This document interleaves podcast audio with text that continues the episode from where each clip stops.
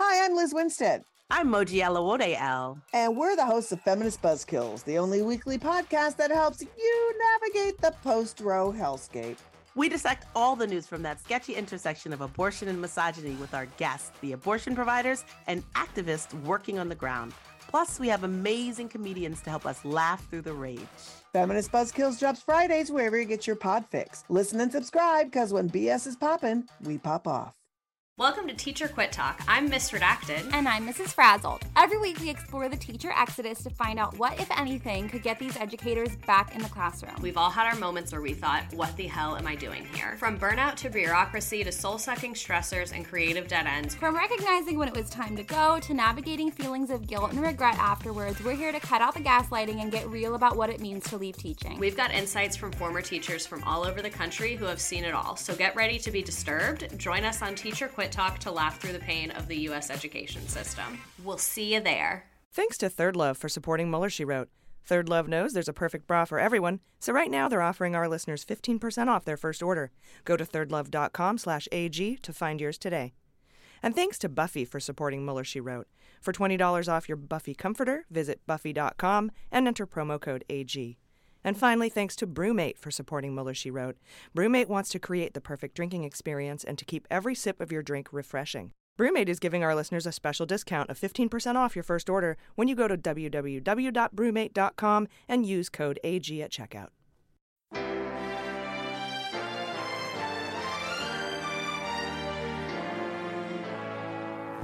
So, to be clear, Mr. Trump has no financial relationships with any Russian oligarchs. That, that's what he said. I, I, that's what I said. That's obviously what the, our position is. I'm not aware of uh, any of those activities. I uh, have been called a surrogate at a time or two in that campaign, and I didn't have not have communications with the Russians. What do I have to get involved with Putin for? I have nothing to do with Putin. I've never spoken to him. I don't know anything about him other than he will respect me.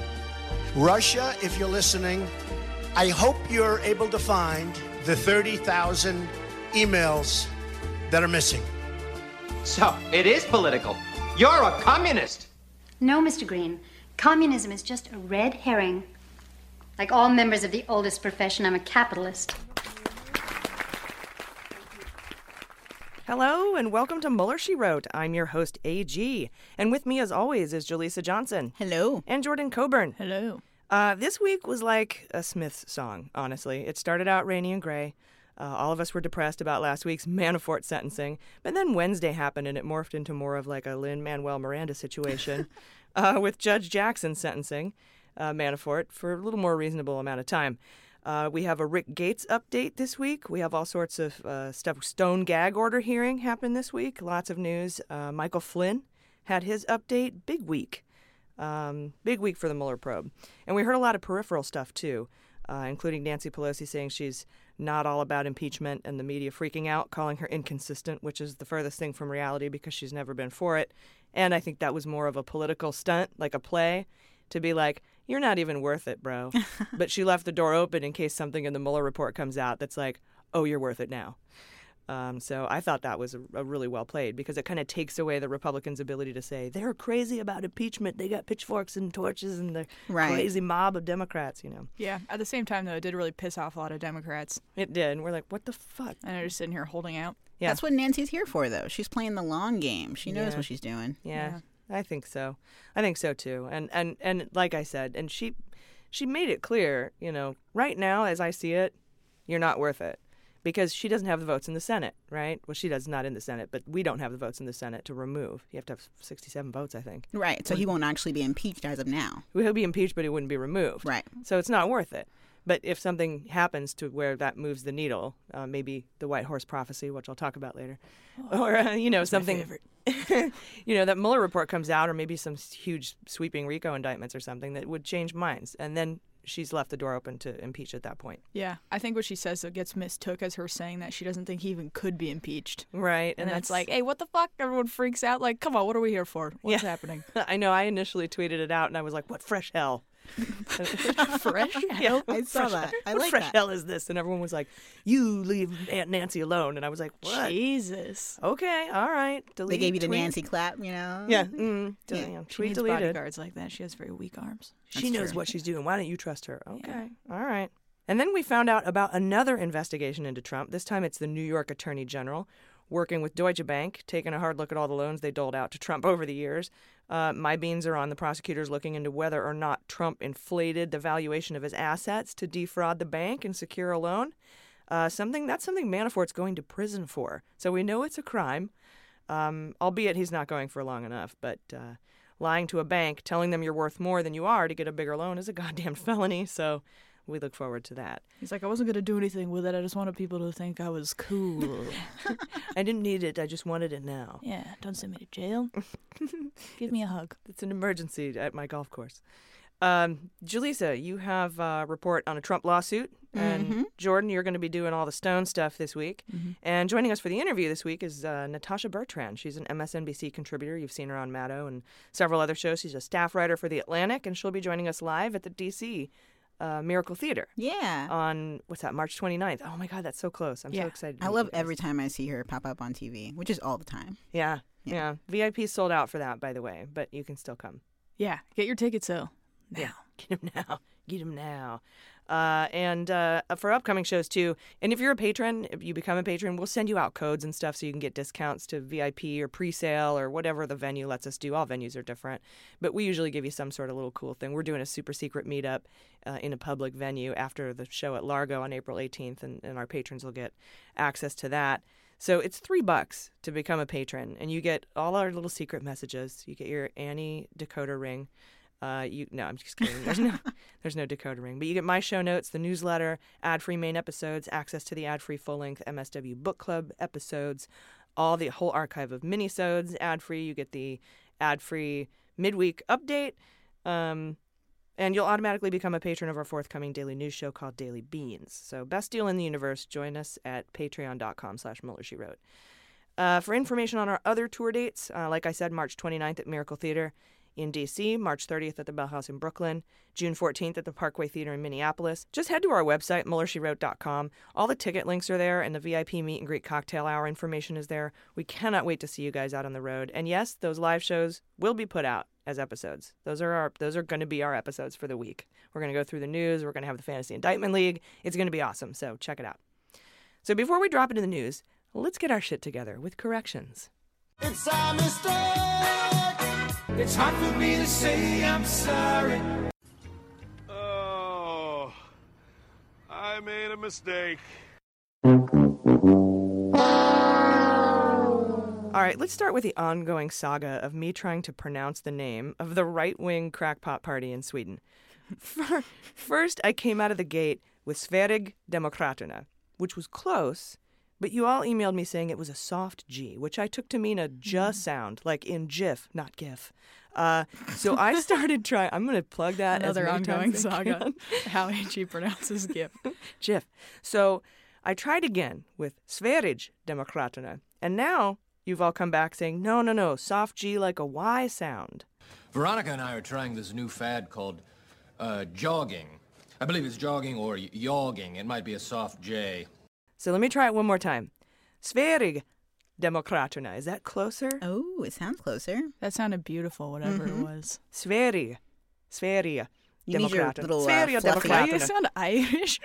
Look at that. Sverige. Sverige Demokraterna. It's a St. Patty's Day. It's Italian. Can you What's picture that hat on her, and the little Russian hat? One of her fans sent her. I have it. You I gotta have say it. that with that hat I- on. the Russian hat speaking in Swedish. It okay. just all makes sense to me. I don't know. It just reminds me of this. Hey, um, you know I'm half Swedish. Hej, hur har resan varit hittills? Ja. Ja. Ja. Oh, ja. Ja, sure. Yeah. Ja. Yeah. Ja. Yeah. sure, Oh, ja. yeah. Ja, Yeah. Oh, yeah.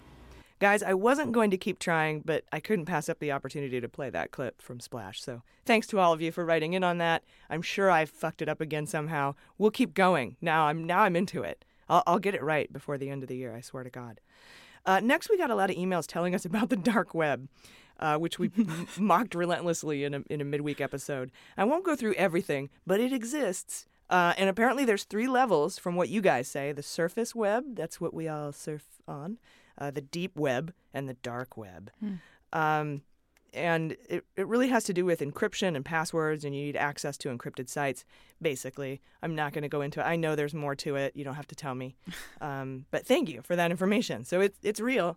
You can buy kidneys. Yeah, someone begged us not to go. Yeah, they they're like, called me out. They're like, "Don't, don't do it. Don't check it out. No, yeah. The deep dark web. It sounds like paradise by the fl- dashboard light. Okay. anyway, Meat Loaf fans? No, probably not. Uh, I also referred to the nuclear boobies at San Onofre as cooling towers, but they aren't cooling towers. The boobies actually house the reactors themselves, so they are literally nuclear boobies. um, and thank you for that. The reason that I c- call them cooling towers, I was a uh, nuke in the Navy. The reactor itself is the cooler in and I, I'm, I'm pretty sure that's how it works in most places. But there is a cooling system in the secondary system and the tertiary system. And in the third one, you bring in ocean water to condense the steam that went through the turbines. But so when I think cooling towers, that's where to me the reactor is. So Yeah. I just wanted to clarify that. The cooling Um, is probably in some shaft building or something. but because the water comes through and the water gets hot, but that cools the reactor, right? Because it's that hot. Yeah, because basically, uh, when the uranium uh, fissions and the neutrons will collide with the hydrogen atoms in uh, hydrogen molecules in water, transferring most of its kinetic energy because they're roughly the same size, that heats the water up, cools down the reactor, and then that goes and heats a secondary water system. And that's probably all classified information. Um, so I'm probably in a lot of trouble. That's just science. It's fine. Trump Trump does make science classified information now, doesn't he? I That's know. very- No books. That's true. When I was a nuke in the Navy, they made us classify our algebra notebooks. I'm like, it's the fucking quadratic equation. Why do we need to No one else can know. classified? Just to fill you guys with pride. Mm, Jared Kushner is allowed to look at that. Um, and the Ides of March, by the way, which just passed. Uh, Ides means middle of the month, basically, and it fall. I know it's not literal, but it falls you sometimes on the fifteenth, but only in March, May, July, and October. Usually it's the thirteenth, because the that calendar was weird. They go by, they put it into threes, and it's odd, and they go. It's just you know what? Just trust me. It's the middle of the month. Uh, and in March, it falls on the 15th. And then, uh, speaking of Latin, et tu, Brute.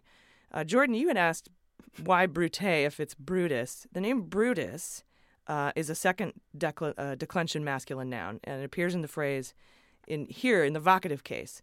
Uh, and so the U.S. ending is, the nominative case. It's replaced by the E. So I took Latin in high school. I should have known that. I, I, I only really remember the, the verb conjugations, like agricola, agricolas, agricolae, agricolis, agricolas, agricolis. But brute, brutus, they, depending on if you're talking about them or if you're dire- uh, addressing them directly, which is the vocative case, you get that E ending. Nice. It's good to know we didn't get any political shit wrong. Yeah, I know. Yeah. Just random nerdy shit. and everyone's like, my Latin came in handy. I'm like, all right, dead language. Here we go. Uh, also, uh, we were talking about Trump's shit grades and test scores, and that he could just embrace it by saying Einstein was a genius that sucked at school. But apparently, there's a lot of evidence out there that he was actually a really good student. Um, I knew that was wrong when I said it. and oh, well, why did you? mm. I mean, I didn't know. I just had a feeling. You know, I have that feeling a lot. Yeah. And apparently, there's evidence that actually Einstein's wife largely composed the theory of relativity anyway. Oh, I believe it. So it's all out there for you to search if you want to read up on it. Really fascinating. It's always the wife, man. Yeah. Yeah. Behind every genius is the actual genius. I Michelle think is the phrase. I was just gonna say that the Michelle Obama of white people. Yes. Yeah, and by the way, Michelle Obama and Barack Obama have a magic beans inside joke. So that I thought that was adorable. That is. Um, I'll I'll tell you all about it next week because I don't have it in front of me. But just trust me, uh, or you know, Google Obama's magic beans, and, and it's there. uh, actually, that could probably take you to the dark web, and I don't know if you want to go there. Uh, finally, in the midweek episode, I, I had mocked an entry under Jared Kushner's yearbook photo that said he was a member of the Hasty Pudding Club. And we got a lot of emails saying that HPC, yeah, you know me, uh, is actually fucking awesome. And no one really understands how Kushner was even a part of it because it's so cool. Jordan, what's the Pudding Club? What's the Hasty, the HP? Or it might even be Hasty Pudding Society, but I think it's club. Yeah, so uh, the Hasty Pudding Club is, it was established in 1770 as a social club for Harvard students initially, and its purpose was to bring together undergraduates in friendship, conversation, and camaraderie. And pudding. And pudding, exactly. the club is named for the traditional American dish that the founding members ate at their first meeting, and now what they do And now they wrestle in it. yeah, it's very. Very straight. Uh, it is co-ed actually, and heteronormativity is just a joke. I'm just joking. Yes, no right. emails. Wherever you fall. Um, so yes, wherever you fall is fine. Uh, each week, two members in alphabetical order apparently have to provide the pudding for the eating, and that's about it. Conan is on record saying that he hates the club. Oh, That's the only celeb shout out I saw on the wiki page. I heard negative. Jason Segel was part of it at some yeah, point. no, it was probably a joke. Conan probably said that as a joke. Yeah, Conan. He seems like a pudding type fella. Yeah, totally. Yeah, Yeah. I think he could have been in it. I bet he couldn't. Sve- I bet he couldn't say Sverige Demokraterna. Bill Yeah. Cosby wasn't associated with this, right? When I Oh, think God. Hasty Pudding Club, I just Oh, think yeah. Cosby. the pudding and the pops and the, and the ladies. They're sleeping. They don't let black people into Harvard. Good point. Or at least not then, right? Not in the 1770s, for sure. uh, although, I, you know what? I'm probably going to get an email proving me wrong. So if you have corrections, send them to hello at MuellerSheWrote.com and uh, we will read them on the air. And remember, compliment sandwich. I actually got. I put. I, this is how I think that feedback should go, right? You say something nice, then you put your feedback in there, and then you say something, then you end with something nice. I actually got feedback on how I asked for feedback. She's like, no, no, no, no sandwich. You say the compliment, then you say the feedback, and then you Mm. end because people always remember what's at the end. Mm. And uh, I disagree. So like a toast, like an avocado toast kind of. It's not a sandwich quite. It's an open faced face, yeah. sandwich. Yeah. Yeah, I disagree. Uh, I like the compliment at the end. Uh, maybe because it helps me forget the the Which defeats the purpose, I feedback. guess. So she did have a point, but I'm with you. I like sandwiches. I like sandwiches too. I don't understand open face sandwiches. Really, that's just a you. It's, It's not yeah, complete. They're the distressed genes of food. It costs twice as much, and it's Yeah, way when less one work. slice leaves the family. diesel sandwich. Alrighty, guys, uh, let's jump into the news this week with just the facts. All right, guys, let's travel all the way back in time to last Sunday, which seems like a decade ago, uh, when a story dropped about Manafort and the mystery $125,000 payment he lied about to prosecutors uh, three times. One, uh, one of the things, that's one of the things that blew up his plea agreement. And why on earth he lied about it uh, so many times is beyond me, but I think I have an idea. But I, I mean, that's just, it's the weirdest thing to cover up. Um, the payment was made to Manafort in June 2017, and we didn't learn about it until prosecutors accused him of lying about it, um, or lying about the origin of the payment. He he said three different stories that made no sense. I was alone. Uh, I got I found it in, in the couch. You know, I just he was. it was the dumbest. just a change in the couch. Yeah, that's the change in the couch for Manafort is one hundred twenty-five thousand dollars. so basically, Manafort helped establish a super PAC in June of 2016 with a dude named Lori Gay, uh, and it was called Rebuilding America Now. Um, and Gay is a former Reagan guy who then worked with Manafort as a lobbyist in the 1980s. And their super PAC, the one for Trump, raised 24 million dollars, considerable considerable amount, and far more than any other Trump PAC had come close to earning. Now, as it turns out, this pack is how Manafort got paid for his work on Trump's campaign. We learned this because when Manafort's legal bills started piling up, he asked for a $125,000 loan to help with that, or loan, quote unquote. Uh, and the path that that money took uncovered this kickback scheme that Manafort and Gay set up using the pack as a cover. And I think that's why he was lying about it, because I think other monies took this same path. While this $125,000 thing for legal fees is no big deal and it's not illegal, I don't think he wanted anybody to know the path that the money took. Um, because I think other monies that weren't legal took that same route. Right, Um, because the money that's raised f- through PACs are not supposed to. They're, can't be directly associated with anyone in the campaign. Right, and they can't be foreign. Right. So, Ah, um, yes. So, so Gay reached out to another one of their associates that ran an ad buying firm called Multiple Media Services Corporation, or MMSC, based in Virginia, run by a dude named Tony Fabrizio, uh, who incidentally um, was Trump's uh, pollster on his campaign and another Ukrainian lobbyist. He worked for uh, on behalf of the Ukraine with Manafort. So Tony Fabrizio, remember that name for your fantasy indictment draft. Uh, anyway, he he- he's testified several times with Mueller's grand jury. Uh, and anyway, these guys are on Jerry Nadler's list of 81 people. All of them are on that list. Of you know when J- Jerry Nadler from uh, House Judiciary is trying to get all this documentation from these guys. Anyway, Gay reached out to Fabrizio and his ad buying agency, who incidentally uh, received 19 million of the 24 million. So most of the money raised by that super PAC went to this ad buying agency. Um, so Gay got the money from Fabrizio, 125,000. Then Gay put it in Manafort's lawyer's account. What we didn't know until now is that all these guys were skimming 6% off the top of every ad in a kickback scheme and paying themselves with donor dollars, calling it commission, on ad buys. Um, this harkens back to the NRA ad buying scheme that you reported on, Jordan, a few episodes ago. So, Mhm. why did Manafort lie to cover this up? And like I said, my beans are on a river of foreign money poured into that pack. Manafort paid most of it to his friend and Trump pollster Fabrizio. Uh, and Manafort, Gay, and Fabrizio pocketed 6% of that money, which I probably think came, I think probably came from Russia. I, I, I, I probably think sometimes. Oh yeah, follow the rubles. PACs definitely are not. They're supposed to be nonprofits, right? You're Mhm. not. You're not allowed to just take six percent off the top, or you could say it's for administrative costs. Yeah, that could be a, a cost, paying yourself. Hmm. Um, but that, like, I, I, it depends on where the money comes from. Right, And yeah, to I- be determined. I know for a fact Mueller knows, and I my beans are on Russia, or you know maybe even Saudi or UAE, Mhm. Israel, Mexico. Definitely. could be any number of places. Uh, in other Manafort news this week, he was sentenced in his D.C. case by Judge Jackson, if you're nasty, to what amounts to 3.5 additional years in federal prison. So, all told, he'll be serving about seven and a half years, uh, minus time served, so minus nine months. Uh, this D.C. case was uh, partially concurrent. It's going to be the the judge said you have to serve this partially concurrently and partially consecutively. So our our beans came true because I said five years, part concurrent, part consecutive, and that's exactly what happened. And that just means some of the time has to be served in addition to the time he was given by crazy ass Honey Badger Ellis in Eastern District of Virginia, and some of that can be served at the same time, so he's not doubling up on the time. Uh, she really wanted to have him serve the additional time for the new crimes of witness tampering and conspiracy to obstruct justice, and that's exactly what we thought would happen. So our beans came true.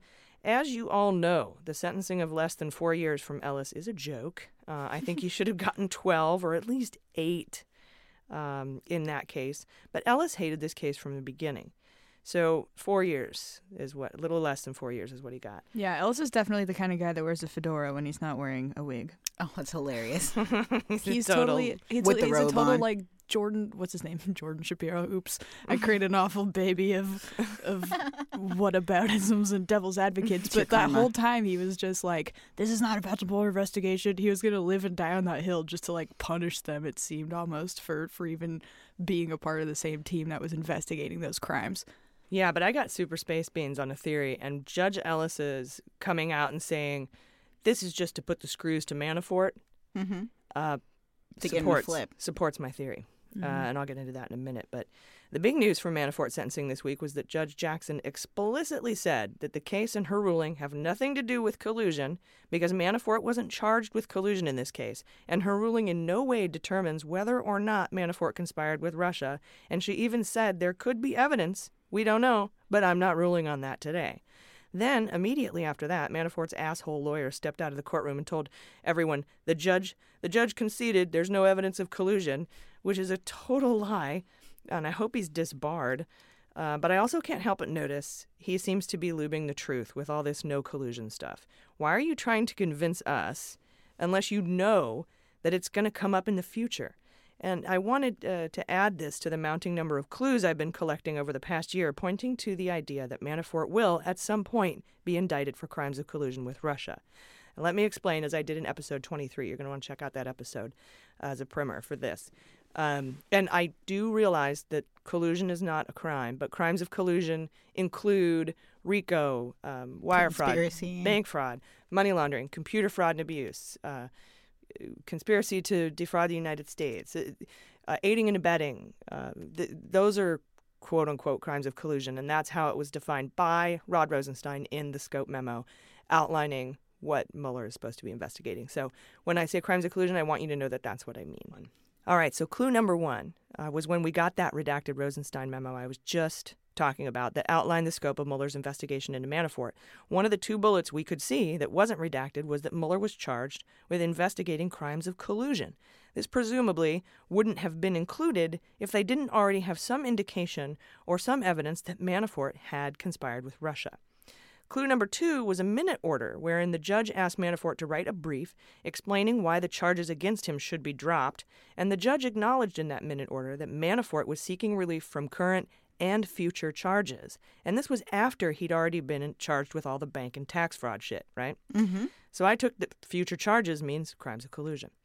Clue number three was when a warrant was made public showing prosecutors were still searching Manafort's shit as recently as March of last year, after he'd been charged already for the bank and tax fraud shit, indicating there is an ongoing investigation. And not to mention, they seized five phones in that raid, indicating they weren't just looking for business and tax shit, but possibly trying to determine his whereabouts, such as clandestine meetings with Konstantin Kilimnik, maybe. Um, clue number four happened when Mueller reminded van der Zwaan, after he got out of prison, that he had waived his FOIA rights in his plea agreement because he had sensitive information about Manafort that was part of an ongoing investigation. And van der Zwaan has nothing to do with Manafort's bank and tax fraud shit. And clue number five was in that same warrant when they seized the phones. Uh, and much of that warrant was redacted because it contained evidence of an investigation, quote, not part of the current prosecutions involving Manafort meaning there are future prosecutions involving Manafort, at least underway or being investigated. Right, and not related to the real estate, possibly. R- not at all. Okay. Because not part of the current prosecution. Oh, that's right. Yeah, yeah, yeah. That- is current. Um, because even though he's got the new real estate stuff, that's those are still the old crimes. Mm-hmm. Makes sense, yeah. But they're newer. They just recently happened. Anyway, not have anything to do with that. Uh, add that to the time Andrew Weissmann told the judge in court that Manafort's secret meeting with Kilimnik goes to the heart of the Mueller investigation. Uh, and we know those meetings didn't have anything to do with bank and tax fraud. And the constant barrage of the no collusion by Manafort's lawyers, even going so far as to say that Judge Jackson conceded there was no evidence of collusion when that's the opposite of what she said. And it seems clear to me that Mueller isn't done with Manafort. As a matter of fact, Natasha Bertrand wrote a piece about it in The Atlantic that dropped Friday morning called Mueller isn't done with Manafort. uh, and she'll be with us later for the interview to discuss it. So, Nice. ready for some super space beans on this? Mm-hmm. I think there's RICO charges. I think there are RICO indictments coming from Mueller's team. Uh, there may, may already be on the docket sealed. Two more sealed documents went. Uh, two more sealed indictments went up on the doc docket on Friday or Thursday.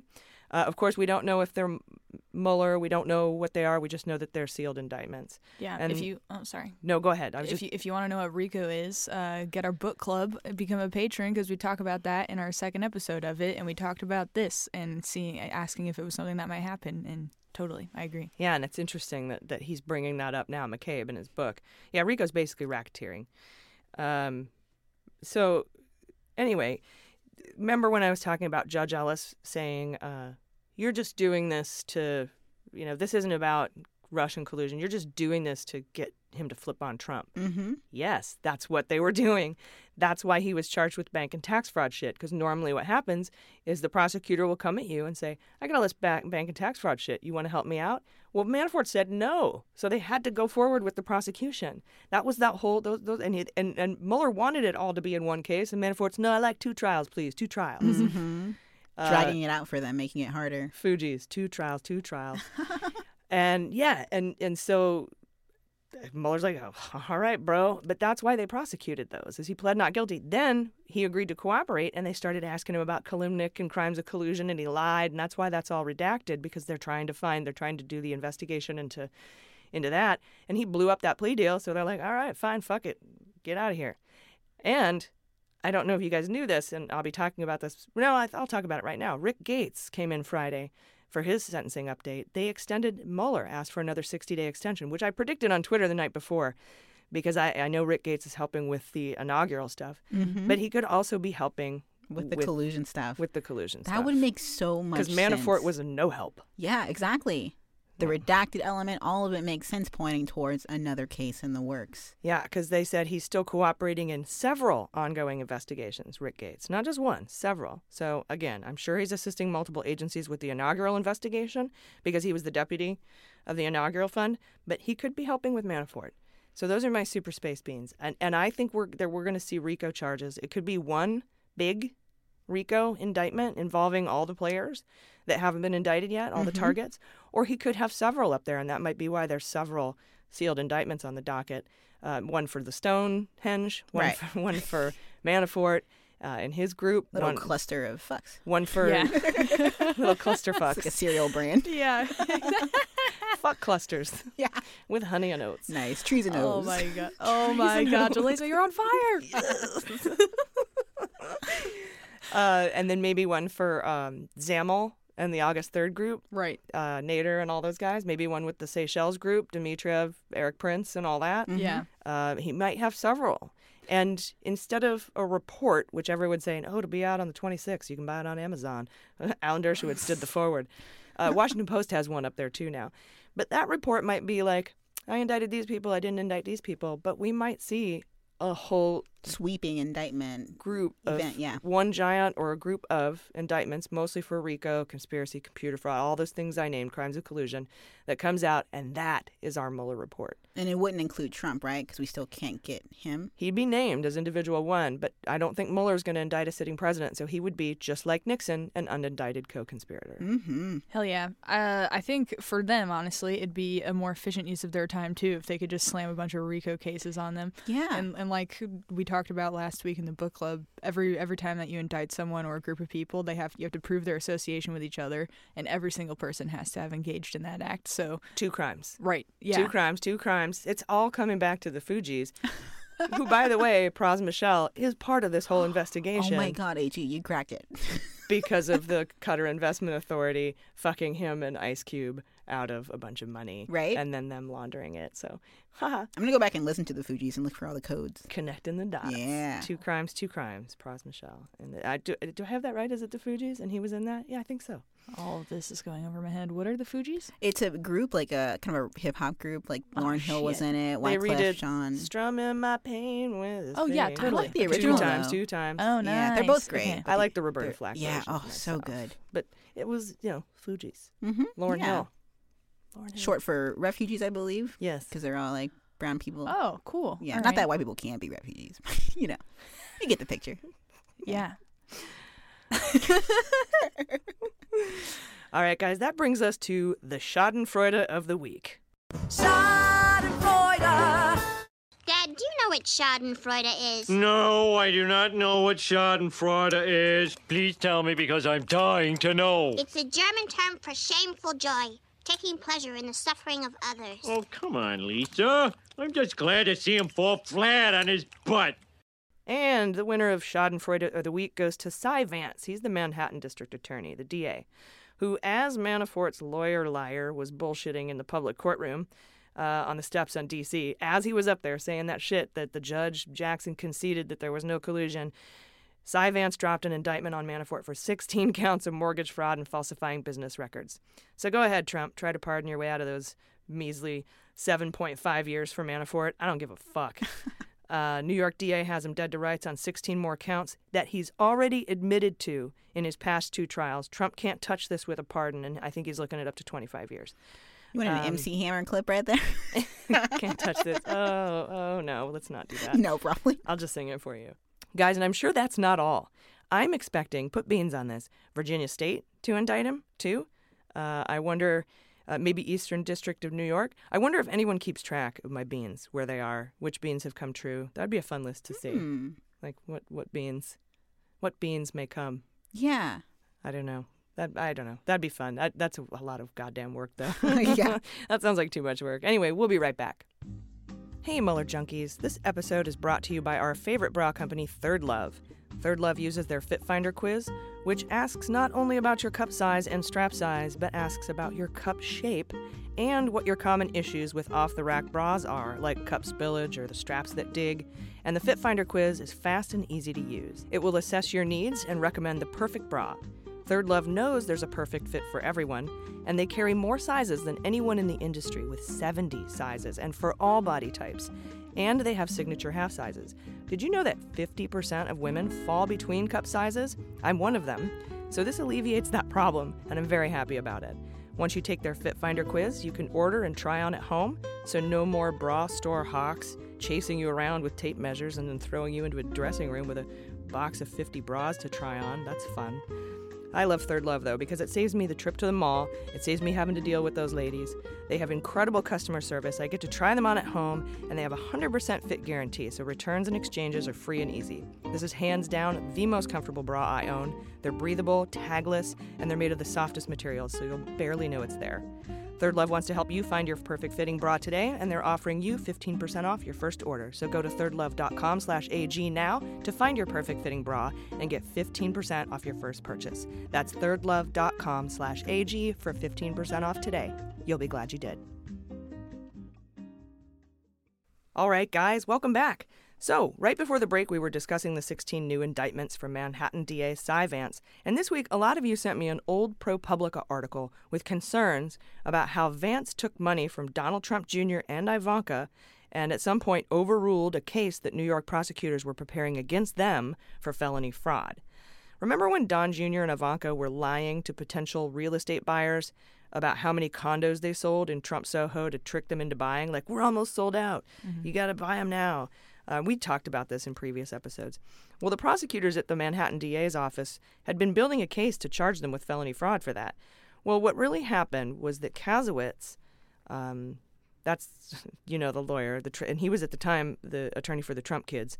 He donated twenty five thousand dollars to the reelection campaign of Cy Vance, and apparently Kasowitz had a- had asked him to drop the case. But before that meeting happened, when when he asked him to drop the case, Vance had already returned the twenty five thousand dollars to Kasowitz, saying this isn't right. It's kind of a conflict of interest. Kind of. Um, and he didn't bring any charges um, on against the Trumps because he didn't believe he had a case. He didn't think he had the proof. And six months after Vance dropped the case, six months after, Kasowitz made a fifty thousand dollar donation to his campaign. Vance now says he's planning on giving that back too, but not until recently. He decided to do that. Personally, even if there was anything weird here, which there might have been, it kind of sounds like it. Um, you know, tip, it's but it, it also is kind of typical rich people greasing the DA, the local Right. DA. Uh, and I don't think this has any bearing on the 16 indictments he just brought against Manafort. If anything, it shows that he can't be bought. Yeah, totally. And if you take issue with them giving money or him accepting money from them in the first place, Hillary accepted money from Trump throughout a lot of her political career. She that's sure just did. that's just New York, baby. That's just New York. oh my God, I'm so California. uh, Monday, we learned that the White House rejected House Oversight Democrat Chair Elijah Cummings' request to interview Stefan Passantino and Sheri Dillon, both personal attorneys for Trump. Cummings requested the interviews uh, with the two lawyers after they obtained documents indicating they had lied to ethics officials when they were questioned about hush money payments made to Stormy Daniels, Stephanie Clifford's. White House counsel Pat Cipollone, or Cipollone, Cipollone? I think it's Cipollone. Cipollone. Uh, he got all pissy uh, that Cummings directly requested the interviews without going through the White House counsel. Uh, and then he said that they will not make Passantino available for questioning. The White House is also still refusing to supply documents related to security clearances for Ivanka and Jared. Uh, those are memos written by John Kelly and Don McGahn, even though someone within the White House has already leaked those memos to House Dems in Congress. So lots of fights teed up between congressional oversight and the White House. I'm sure the White House will keep resisting. I'm sure congressional oversight will keep pushing. There'll probably be some subpoenas, subpoenas issued, uh, and we'll keep you posted on all of them. So stay tuned. Uh, the Miami Herald reported Monday that the Federal Court of Appeals in New York took the first step to unseal documents in the Jeffrey Epstein sex trafficking case and gave the parties until March 19th to establish good cause as to why they should remain sealed. If they failed to provide good cause, the summary judgment, deposition transcripts, and supporting documents will be made public. And that's bad news for folks like Alan Dershowitz, who has lobbied to keep the press out of the case, uh, and maybe even Donald Trump, who has been named in cases against Epstein. Uh, Prince Andrew is involved in these Epstein parties as well. And the U.S. attorney in Florida that let Epstein off the hook is Trump's current labor secretary, uh, Alex Acosta. He's providing oversight for sex trafficking right now. Gross. Yeah. And recently, a federal judge is uh, handling uh, his case said, well, a, a federal judge said that his handling of the Epstein case was against the law. Yeah, by not informing the 30 women of the deal that he gave to Epstein, right? Because basically, if you're if you're uh, the U.S. attorney and you're doing a deal with a with a crimer, then you have to tell the victims of the crime that you're doing the deal. And Mhm. he failed to do that, so he broke the law. And he's still somehow the labor secretary. Because Trump, you know. Hmm, there you go. yeah, most of the people in power with him, it's like, are still somehow They're in their all- position. Mhm. All of them are still somehow there. Yeah. Yeah. It's, mm. I wonder if he, you know how like Nixon added a bowling alley and Uh, Obama added a basketball court. When did Trump adds like a rub and tug? little salon, just a little little, just a little Cindy Yang. Yeah.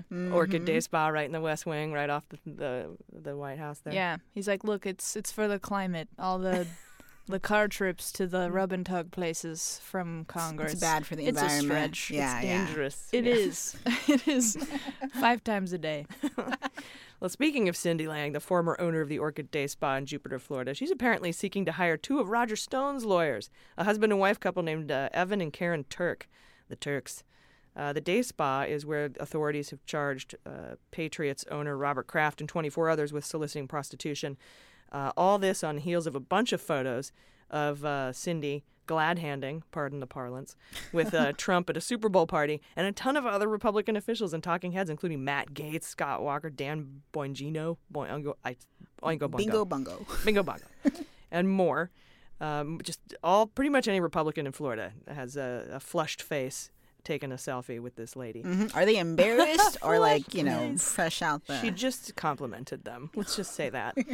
uh, and recent reports indicate Yang set up a slush fund to sell access to the president, a lot like Essential Consulting. It's fucking essential. That was Cohen's little slush fund where AT and T and Novartis and everybody was giving him millions of dollars to just get access to the president. Right. She was doing this too, um, and she's also been known to provide allegedly uh, trafficked women to businessmen at Mar-a-Lago Resort.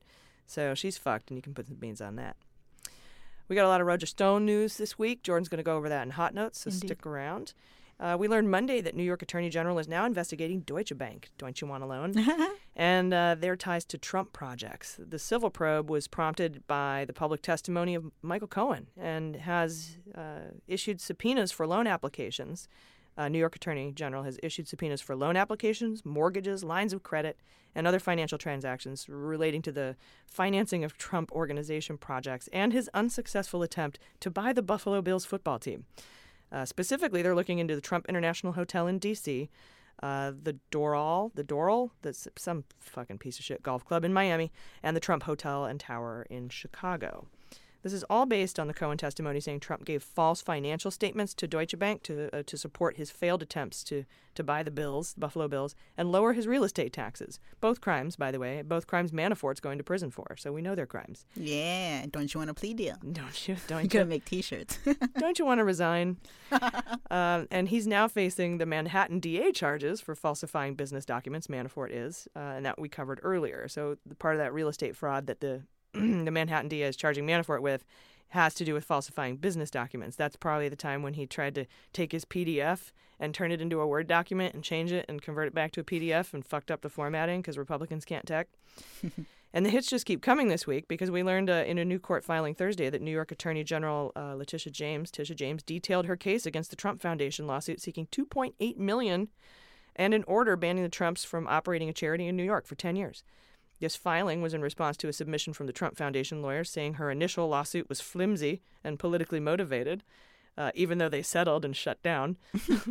they had reached a deal, right? Because in December they did, they reached a deal to close their doors and distribute. They had 1.7 million dollars in funds, and they agreed to distribute to other charities under supervision, under court supervision. By the way, not like how you how Trump wants to probably distribute it to charities. Mhm. But the agreement apparently didn't resolve the lawsuit. So she's going after him still. I like her. I do too. And if that weren't enough, we found out that a New York appeals court rejected Trump's motion to dismiss the defamation suit filed against him by Summer Zervos, a former contest- contestant on The Apprentice. she said he groped her. He called her a liar. She sued him for calling her a liar. He filed a motion to dismiss because he's above state law. Court says, no, you're not. Uh, so he's got to go now forward with this lawsuit. I, I wonder how Trump keeps track of all of his lawsuits. I was That- just thinking that today. Yeah. yeah, that uh, yeah. Does he have his own murder board? I was just gonna say, yeah, that's a that's a weird uh, Lisa Frank binder. binder. Um, Trapper keeper. Yeah. It was making me think too if that sets a precedent for states being able to indict or not indict but just move forward with a case and if the federal government won't indict him then maybe the state government will Yeah, and they did actually use um, the precedent of Paula Jones versus Clinton because she sued him, Mhm. right? And that was, a, I think, a federal civil suit. And so they cited that, saying if they can, if she can do that, then they can do this in the state court. And so, yeah, I think the more cases you get going in the favor of Trump's not above the law, whether it's state or federal, the more case law you have and precedent you have to move forward with perhaps Southern District of New York indicting the president. Totally. So Yeah, Trump's. I don't know if he have a, a murder, murder board. He'd probably have like a burn book. You know, like I can see him being really petty. You're a fugly slut. yeah, it's Rosie O'Donnell. I love her, but he would say that. He yeah. would. I think he probably did. um, drug pusher. Uh, then Tuesday we got I'm deep cuts from Mean Girls. I'm sorry. Uh, then Tuesday we got Flynn uh, Flynn status update early. We're supposed to not get it until Thursday or Friday, but uh, Flynn's lawyers asked for another 90 day continuance for sentencing, citing that he's still cooperating with cases, including testifying in the Bijan Kian case coming up in July. Bijan Kian was the guy he lobbied for Turkey with, and uh, he he was indicted by Mueller right before Flynn appeared in court. That time the judge was like.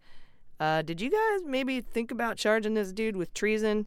Uh, remember that? Yeah. And the judge was also like, "Do you really want me to sentence you today?" And they're like, "Yeah, go ahead." No, do you really want me to sentence you today? Like, are you sure? Yeah, no, we're ready, sir.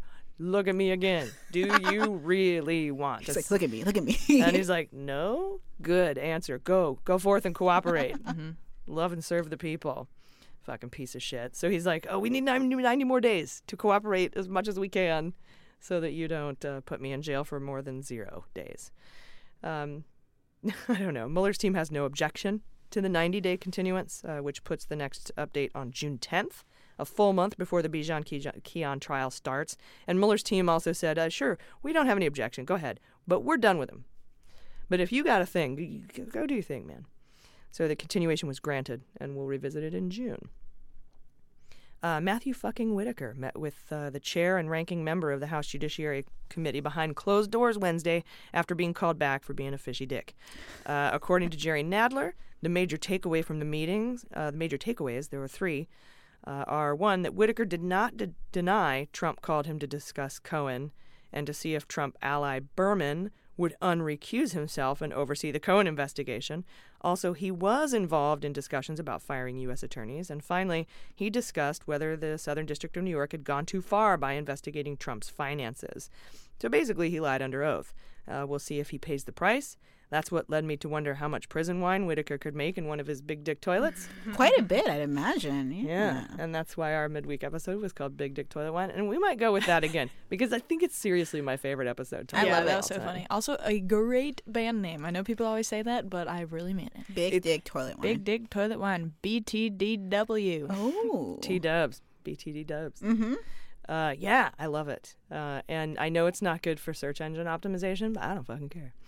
Or Big Ball Toilet Wine. That's the discussion we had. because yeah, we were talking about that toilet's not really for big dicks. It's about for du- dudes with saggy Droopy balls. balls, yeah. And but but it's going to be hard to market. Do you have saggy balls? If I got the toilet for you, it's like you got a big dick. Come get this toilet. Yeah. You're really kind of playing into that big dick energy. Yeah. At that point, But that's what you should call the toilet. Big Dick Energy. The BDE. Oh. The bidet. That was before Big Dick mm. Energy really caught The on, big probably. dick. en- oh, yeah, yeah. That's true. I don't think he has that anyway, but I bet he has droopy balls.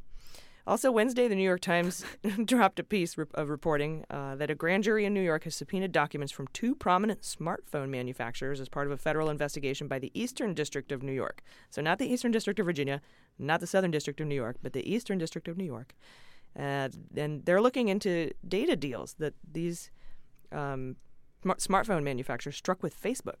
Uh, so, Facebook, again, data problems. They are already facing scrutiny by the Federal Trade Commission and the Securities and Exchange Commission, not to mention the Justice Department Securities Fraud Unit over the extraction of data from over 80 million of us uh, that they gave to Cambridge Analytica that was later used to influence the 2016 election. Mhm. Facebook, you're in trouble. I hate Facebook. Um, all social media companies have participated in the Russian meddling. Yeah, in one way or another. So I know that y'all want us to get off Facebook, but we would have to get off all social media, and then you wouldn't have access to all of our stuff. So uh, we're working on it, on a viable alternative. I don't see one right now, but it it's active. Yeah. it's an active, ongoing search. It's an ongoing investigation. Rick Gates is helping us. Uh, on to Thursday, when CNN got a hold of um, some emails from uh, to Cohen from a guy named Costello, uh, and this is a one of the lawyers that joined up with uh, Rudy Giuliani and Trump's team um, right around the time right right around the time that uh, after Cohen was raided, right? And one of the emails said, "quote I spoke with Rudy." Uh, very, very positive. You are loved. He's talking to Cohen. If you want to call me, I will give you the details. Uh, I told him everything you asked me uh, to, and he said that he knew that. there was never uh, any doubt, uh, and they're in our corner. Rudy said this communication channel must be maintained. He called it crucial and noted how reassured they were that they had someone like me, whom Rudy has known for so many years, in this role. Sleep well tonight. You have friends in high places. Ugh. P.S. Some very positive comments about you from the White House. Rudy noted how that followed my chat with him last night. Okay. It sounds like they were writing Cohen as if he was like already in prison. like, Yeah. hang in there. buddy. Yeah, total like mob shit. Yeah. Hang in there. Sleep well tonight. Mhm, sleep you with can the close both eyes. sleep, sleep well or sleep with the fishes. And then uh, where's the horse head? No. Anyway, that email is dated April 21st, Earth Day. Uh, shortly after, the, Just a glimmer of positivity. Yeah. shortly, it didn't say Happy Earth Day. End of the figured. Earth Day. Rude. so that was shortly after the raid on Cohen's properties. So when asked if he was offering a pardon there, when he was like, sleep well tonight, uh, Costello said, that's nonsense. I wasn't dangling a pardon. I was just trying to smooth over the relationship between Cohen and Trump because Cohen seemed worried. Um, really? we don't have yeah we don't have cohen's response to these emails but the story the mainstream media is missing here is the part of the email that says quote if you want to call me i will give you the details which to me means i can't say the word pardon in an email so give me a call uh, if i saw that and i were cohen i'd call him up and i would record that call Oh yeah, that's Cohen's specialty. so what do you want to bet there's a tape out there somewhere I would bet beans on that Yeah, one. maybe. that'd be fun Mm-hmm. Then Thursday, we learned that Andrew Weissmann is hanging up his Mueller hat and his DOJ hat and headed into academia. Uh, no big deal. He's the number one guy. He did the Manafort case. He's he's uh, one of the prosecutors on Mueller's team. But no big deal, guys. Everyone chill. There's still 13 angry Democrats, uh, and maybe maybe they are nearly done, including that like that whole big possibility of the sp- super space beans I put out there about all the RICO indictments that might be coming. They could be done with those. They could be on the docket, sealed, done. Uh, again, super duper colossal space beans. Uh, don't get your hopes up on this. Don't hang your hopes on this. Right. It would just be really cool. Yeah, it would just be really cool. It could be that we just get a weird report. It, maybe it's blocked. Then we He subpoena. and- Then we find some other stuff, and then perhaps we hear the maybe the truth. I don't know. I don't know how it's going to go. Just because Mueller is an investigator, he's not a prosecutor. Mhm. Okay, but and these could be handed off to D.C. Handed off. He could be handed off to D.C. Ah, fall into these weird accents. We're in Jersey Yeah. now. Yeah. When in Rome. Ah, when in Rome. That was not a New York That's also in accent. Jersey. Hey, Rome. one in Rome. One in Rome. Oh God. Forget Weiss- about it. Weissmann Weissmann's specialty is like fraud and financial fraud. So, like you said, if they're wrapping this part up about it and they're shifting over to more of the, you know, Counterintelligence. exactly. And also, uh, not to mention, he hasn't left yet, and he hasn't given a day he's leaving. Um, so there's there's that. We just don't know. But I mean, mm, you know, he's done. So he's going home. Everyone's like, "Oh, how do you feel now? Number one guy's gone." I'm like, "Fine." Uh, I don't know. If you don't keep up with the investigation, I can see how these things look like it's falling apart. But That that's must why be we it. exist. that must be it. Like, oh, he's leaving. Your number one guy's leaving. Ha ha ha! You didn't find anything. It's over. They don't see the connections. Yeah, no, he Yeah. was the number one guy for laying the basis to, like he said, try to get him to flip, and then that didn't go through. So Mhm. they followed it all the way through, and now they get to shift over into their other stuff. Yeah, and this all could have been handed off to DC. This that's yeah, that did it again. Handed off to DC because that's what happened with Stone, right? Mueller no longer has the Stone case, um, but DC is prosecuting that.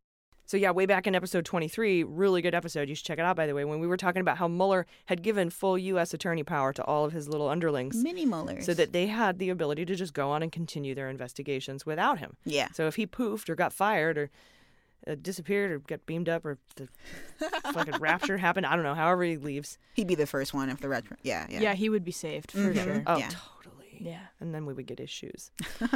um, that's why I'm excited for the Rapture. All the free shoes. Yes. So I'll still be here. because you leave your shoes behind. Really? yeah. Uh, that's a thing in the Bible. Yeah, free shoes.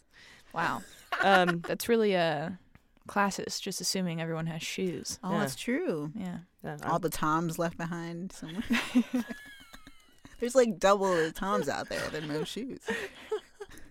all those loser Super Bowl champion T-shirts left in Haiti. I survived the Mueller investigation. All I Uh, got was this T-shirt. Oh God. Uh, but yeah, so everyone's got full power of U.S. attorney and, and can continue with these. There's still 13, 12, 13 people left. Everything's fine. Don't panic. Don't panic. um, he's just going home. He's done. It's like he cloned himself, really. Yeah. So don't don't be sad. Also Thursday, the House passed a resolution 420 to zero, saying they want the Mueller report made public. That is astounding, and I hope it speaks to William Barr about what our elected officials are expecting, uh, which means what we are expecting. Of course, Lindsey Graham crackers blocked the resolution in the Senate. They're not even going to vote on it, so we might not be able to learn how many Republicans in the Senate want this report to be out there. Uh, but the Senate did vote 59 to 41, with 12 Republicans siding with Democrats to block Trump's national emergency declaration for his idiot wall. Uh, we only need 20 Republicans for impeachment, so this might be a little hint. However, most of the Republicans that voted against the emergency declaration did it for constitutional reasons, not because they don't want a wall. Uh, it's interesting. Uh, it's an interesting yardstick either way, and I just keep thinking about the white horse prophecy. And I mentioned this at the top of the show, and I'll tell you what it is again. Is it in our FAQ, by the way? It's not. That'd be a cool one to add. Should be in there. Mm-hmm. Uh, basically, there uh, we were talking about um, this just this theory that uh, Mitt Romney. This is way before the midterm election. I said, what if Mitt Romney gets elected because he hates Trump, and he comes to Washington and convinces nine of his buddies. No, what was it? The the, The Romney Nine, yeah. nine of his buddies at the time because I thought we were going to win the Senate. Nine of his buddies to to vote to remove Trump from office after he's impeached in the House. We'll call it the Romney Nine. And I got an email from a, an ex-Mormon. What are they called? Jack Mormons? Uh, yes, Jack Mormons. From Jack Mormon. Who said, Oh my God, what you're talking about is called, it's an old defunct thing. They don't believe it anymore, but it's called the White Horse Prophecy, which says that at some point in the future, our Constitution and democracy will be hanging by a thread in great peril, and a, a Mormon man on a white horse will ride out from the West uh, into Washington and save the country, save the democracy from certain death. Is he shirtless in this? I just imagine Romney just like no, that's not buff. Mormon. Yeah. He's shirtless, but he's got his underwear on. Oh, of course, the magical underwear. Yeah. I should clarify too. I think Jack Mormon is actually just a shitty Mormon, not Oh. necessarily an Oh. ex-Mormon. Okay, so well, this is an ex-Mormon. She Yeah. was, she definitely isn't shitty. Yeah, like you're reaping the benefits of eternal salvation and maybe a planet of some kind, Yes. but Yes. you're bad. And everyone's entitled to their beliefs. Yeah, they Uh, are. And I don't know what I'm saying. This is half a bit, so half a bit. Yeah. Also, disregard everything I said. Yeah. Like that. Yeah. If you're angry, tweet at tweet Jaleesa. what? Um, they think our voices are the same. They do. They confuse me and Jordan It's all the the, time. weed. get Yeah. her, get her, the Mormons, get her. we're always just like, yeah. I will say, uh, I know a ton of Mormons, nicest fucking people I've ever oh, met. in my whole life. absolutely. Unless And they have the best pantries in the world. I want to hear this. You sure you want to go down this road? no, I really don't. Thank you. I'm going to put your personal Twitter out there if you want to No. continue. I do agree that they're very nice, They're the sweetest people. and, mm-hmm. unless you don't believe them, and then They're very good piano They're teachers nice, as but well. also All a my little piano bit pushy. teachers were Mormons. oh yeah, All of them. I feel a um, lot of guilt in the room. yeah, which I feel like they'll I know, they'll know you guys are good people. Yeah. yeah. This is how we do it. this is how we do it.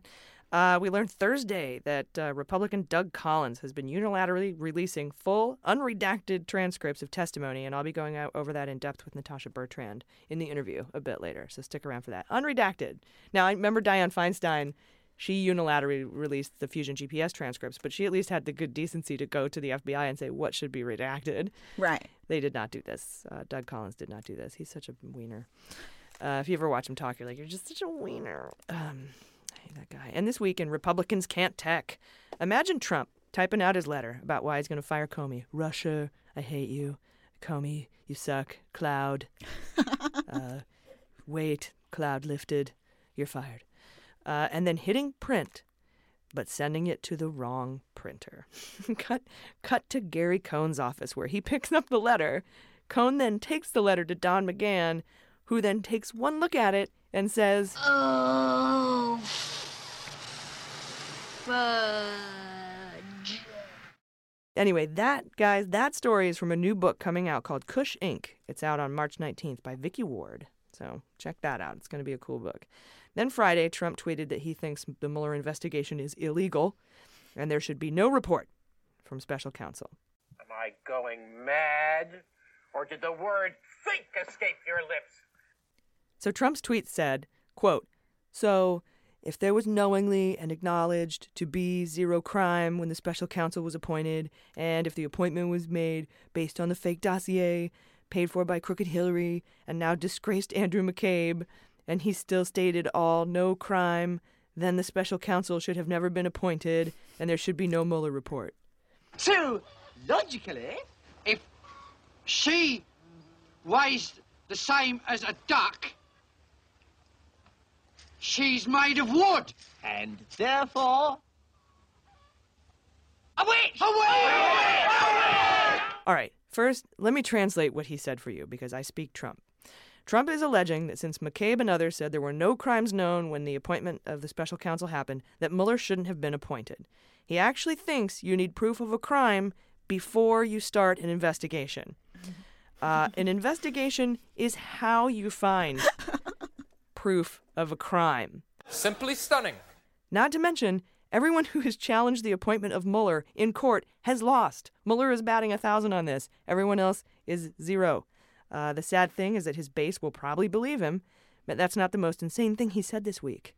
Um, in an interview with Breitbart, uh, Trump said he has the support of the police, the military, and bikers for Trump, and it would be very bad if they have to get tough on his opponents. Oh my god. He's inciting violence again. So he's Pretty much. and he's specifically calling out to his military and biker supporters and police supporters saying, "Wouldn't it be very bad?"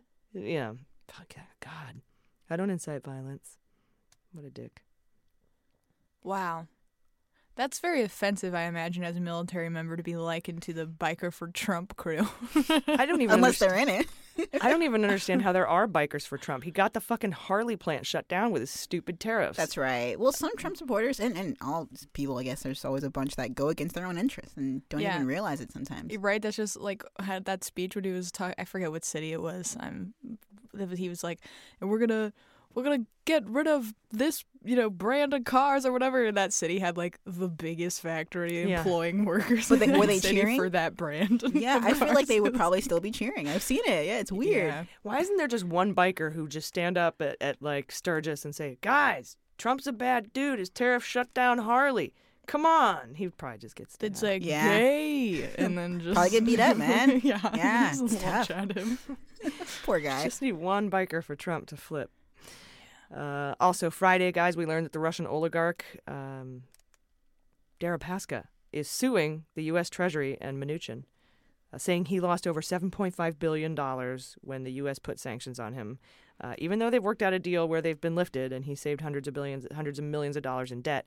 And he's demanding we stop referring to him as an oligarch and start calling him a Russian billionaire instead Oh. claiming he's a victim over the fight uh, over Russia's role in the 2016 election. But I mean, wasn't his job like politics? I think He's a victim. Yeah, when you combine being a political figure and being a billionaire in Russia, that's how you get oligarch, right? Isn't that the whole idea? or are there some? I guess there's some good guys in the bunch. Just the Kremlin we're talking about, though. Russian billionaire, please. we don't say oligarch on this show. Right, right. No, we totally do. You're a fucking oligarch. He's an oligarch. Oh. I like that. Subtle. I Deripaska see that coming. then Friday. Then Friday, for once, Trump catches a break and a lawsuit against him is dropped. And Jaleesa will have that story for us in Hot Notes right after this quick break. Hey, Mueller junkies. A little while back, I got myself a Buffy comforter, and it's literally the best comforter I've ever owned. And I'm not alone. With over 11,000 reviews, everyone who has one agrees it's the softest and comfiest thing they've ever tried. And it's sustainable. Buffy is made from plant based fabric, and it's totally breathable so you can sleep at the right temperature no matter what the weather's like. The outside is 100% eucalyptus, which is softer than cotton and actually soothes your skin. It's also hypoallergenic, it blocks dust, mold, and mites that can make it hard for you to get a good night's sleep. And not only that, but it's less wasteful, using 10 times less water to cultivate. But here's my favorite part the inside is made from 100% BPA free recycled water bottles. Each comforter keeps about 50 bottles out of landfills and oceans, and so far, Buffy has recycled and reused over 3.5 million bottles. I absolutely love this comforter, and so do the podcasts. They make little cocoons in it and they sleep like spoiled babies. Plus, the fur doesn't stick to the smooth eucalyptusy goodness, so I love it. And I sleep hot, but the Hubs does not, so this is perfect for us because it keeps us at the right temperature, even with my stupid hot flashes. Thank you, menopause. Buffy believes bedding is personal, so they're offering a complimentary trial. Try a comforter in your own home for 30 days. If you don't love it, return it hassle free. For $20 off your Buffy comforter, visit buffy.com and enter promo code AG. That's buffy.com, promo code AG for $20 off today. You'll be glad you did. All right, welcome back. Hot notes. All right, Jordan, you've got some stuff on Roger Stone today, but first, Jaleesa, hey, a story about Trump actually winning a lawsuit. Yeah. Or did he? It's very tricky, so I'll break it down. On Friday, we learned that Trump managed to beat the lawsuit against him that claims his campaign assisted in the DNC email hacks. Specifically, U.S. District Attorney Judge Henry Hudson threw out the lawsuit against Trump's presidential campaign that accused them of, quote, conspiring with the Russians and WikiLeaks to steal emails from the DNC in 2016. The plaintiffs behind the lawsuit are Scott Comer and two Democratic Party donors named Roy Cockrum and Eric Schoenberg. Oh, Schoenberg's part of this. That's, That's, right, yeah. That's right. And uh, the men claim that the hacked emails have caused damage to their lives due to the fact that they contain personal information such as, quote, their social security numbers, home addresses, and banking relationships. In response to the lawsuit, Trump says that his discharge of duties has been disrupted, whatever that means. He He's- can't get the rub and tugs. Yeah, there His- you go. His literal discharges at the Orchid Day Spa have been interrupted. that explains it. He's basically pushing the 1997 Supreme Court decision that says a president cannot be sued while in office. He's also pushing the argument of First Amendment rights. However, the courts haven't been very receptive to that argument. Judge Hudson, on the other hand, allowed the lawsuit to be dismissed because, quote, the plaintiffs lack a substantive cause of action for conspiracy and have failed to plead viable privacy claims under Virginia law. So, in other words, these guys didn't have enough evidence to prove that one, Trump was involved, and two, that their lives were fucked up as a result of this. So, be on the lookout for a Trump tweet that says, totally clears the president. Thank you. However, exactly. this is where it gets tricky. clear. No collusion. Yeah, yeah. I mean, he's fine. Can I ask a question really quick? Oh, totally. When it says action of conspiracy, what conspiracy is that related to? Is that Trump that's- and the uh, DNC hacks, or the campaign working with WikiLeaks to to leak the information. It is. It Yeah. is specifically the working with WikiLeaks Yeah, part. This court is basically saying we aren't going to be looking into whether or not Trump conspired with Russia to hack the DNC and distribute the information on WikiLeaks. That's because not they our didn't charge. present enough grounds These to do three it. men. It sounded. Yeah, they needed Mueller on their team or something, man. It's Yeah. a bummer. Yeah. Yeah, but keep in mind the judge didn't rule out that there was no conspiracy, just that the evidence they presented didn't prove it. Very important. Yeah, He yeah. I don't know if there is conspiracy or not. As a matter of fact, I wouldn't have brought this lawsuit until after a conspiracy Totally. was proven. Mm-hmm. Yeah, absolutely. And he could. It was. I. I think that some of the counts were dismissed with without prejudice. So if you and I think he did that because if they do find conspiracy, They can come back. They can come back and, and say, ah, see, he did. He did it. It was Totally. him. It was him. Yeah, so there's a little window there. But this isn't just a blow to the plaintiffs. The media is really worried about this decision too, because even though Trump won the case, he didn't win it on First Amendment grounds, which still leaves a huge question mark regarding the legality of publishing hacked and stolen documents. In fact, in a separate lawsuit by the DNC, they wrote The legal question addressed here is one with significant implications for the press or the free press, does an act of publication that would otherwise be protected by the First Amendment lose that protection simply because a source is acquired uh, unlawfully?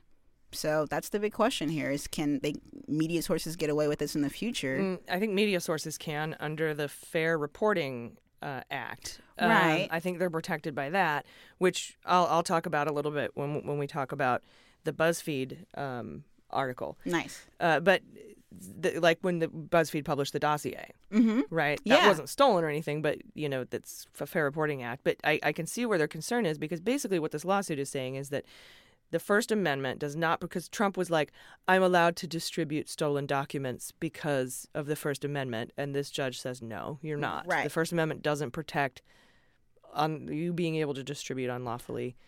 Uh, Which sounds things. nice, really, but then I guess people are worried that like there'll be no other way to get the truth someday besides leaking it, which is just a crazy world to be in right now. But it is still illegal. Chelsea, Yeah. Chelsea Manning went to jail for that. That's so, right. And uh, what's his name? Snowden, is in yeah. exile. So, you know, we gotta it'll uh, maybe some of these new precedents will be set. Yeah, well, and does WikiLeaks are they considered like a, a media organization to our government? Mm, they didn't and say would in they this would they be protected under that clause? Because it said that the question is whether or not media organizations are protected. Totally, to yeah. release stolen information. Yeah, mm-hmm. I, I think what they were saying is, well, that's what the media is concerned about. What this judge was saying is Trump is not protected under the First Amendment to distribute it. Right, mm-hmm. just in general, I'm just saying the, Oh, right. the statement that you said just about the First Amendment applying to media organizations. Right, I'm not sure I if it wonder if they would even consider them to be a media organization since they're not based here or anything. Yeah. Very true. Yeah. What what what is the definition of a media organization at Right. that point? Can can we do it as a podcast? Are we a media Oh. organization? Or because we know that BuzzFeed can. Oh, that wasn't a stolen document, though. Right, so I- right. I, don't really have any other precedent to go by that. But. Yeah, I guess we'll just have to see then. Yeah, and I think that whether or not conspiracy is found might have a lot to do with we might see that lawsuit come up against. Put some meat on that. Mm-hmm.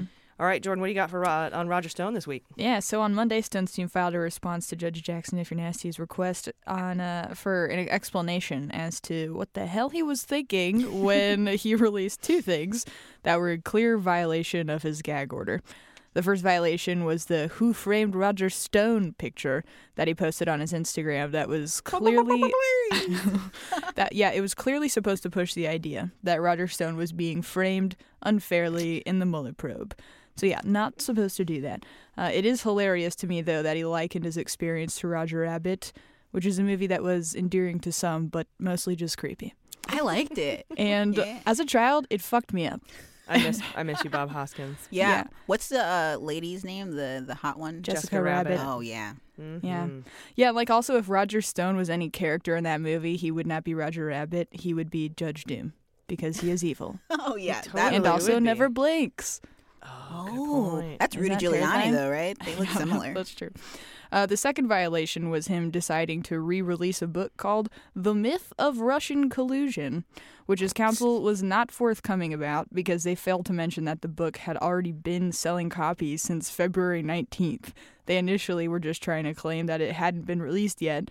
Oh, and the beginning of the new book was modified to refer to Mueller as crooked. Oh. And the book used to just be called The Making of a President 2016, but they thought it would be a good idea to change its name to The Myth of Russian Collusion instead, because that won't backfire. Yeah, kudos for propaganda, I guess. Yeah. Exactly.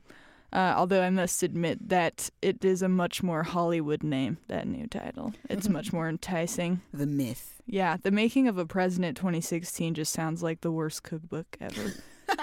so when they gave an explanation to the judge about the book, they said they were sorry about not fully fully disclosing all the details. Sorry, and uh, that they didn't realize that the new intro was going to be an issue. And they also said that the existence of the re release and the money made from the copies they've already sold doesn't mean the court won't be able to seat an impartial jury. They're basically like, nobody buys our book. Come on. We're not famous. He, he, he changes his level of fame based on how it suits his needs Yeah. in court. He Remember? inflates it like they inflate their uh, income. Or he deflates it when it needs to be deflated. I'm not famous. Nobody knows who the fuck I am. Or I'm so famous. I'm, I'm Roger fucking Stone. Roger Stone. yeah. That's true. It's if a if a balloon was a criminal. That's what he does, huh? now, uh, that I, along with most people, I imagine, call bullshit on these explanations. But Judge Jackson on Thursday decided not to change the gag order, much to our dismay, and instead set Stone's trial date for November fifth. And get this, it's been reported that Stone's team has to review nine terabytes of information before trial, which one of his lawyers said is enough paper to be stacked twice as high as the Washington Monument. Holy fuck. Is that real? Yeah, poor trees. Wow. You don't deserve this. We're going to be here a while. Mm, Mueller trees. He grows his own forest just for these purposes. He makes them with beans. We'll the Mueller forest. Do beans grow trees? No, that's just Do a beans grow trees? That's not. Squirrels grow trees. That's what I learned from Sarah Silverman. Yes. Yeah. Very good. All right. Well, thank you for that stone update. Squirrels grow trees. Thank you, Jordan.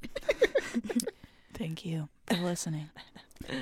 All right, so this week, guys, The Guardian got a hold of a new book coming out March 19th called Kush Inc. by Vicky Ward. I mentioned it top of the show, or not the top maybe, but earlier in the show.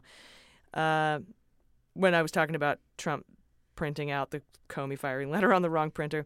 So in this book, some of our beans came true. Check out this clip from episode 18.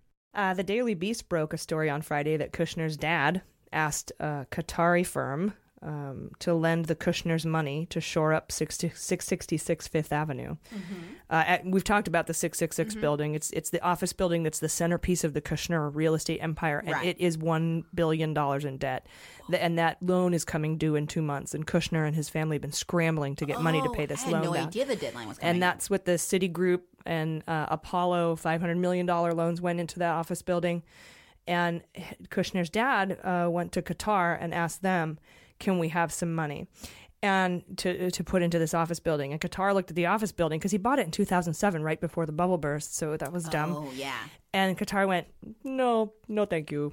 and that upset Kushner. Um, but what's interesting is that when that deal fell apart, Kushner backed a Saudi blockade of Qatar, um, basically teaming up with Saudi Arabians to, to put throw a blockade up against uh, Qatar. Mhm. And, and Qatar is one of our key allies in the fight against ISIL in the region.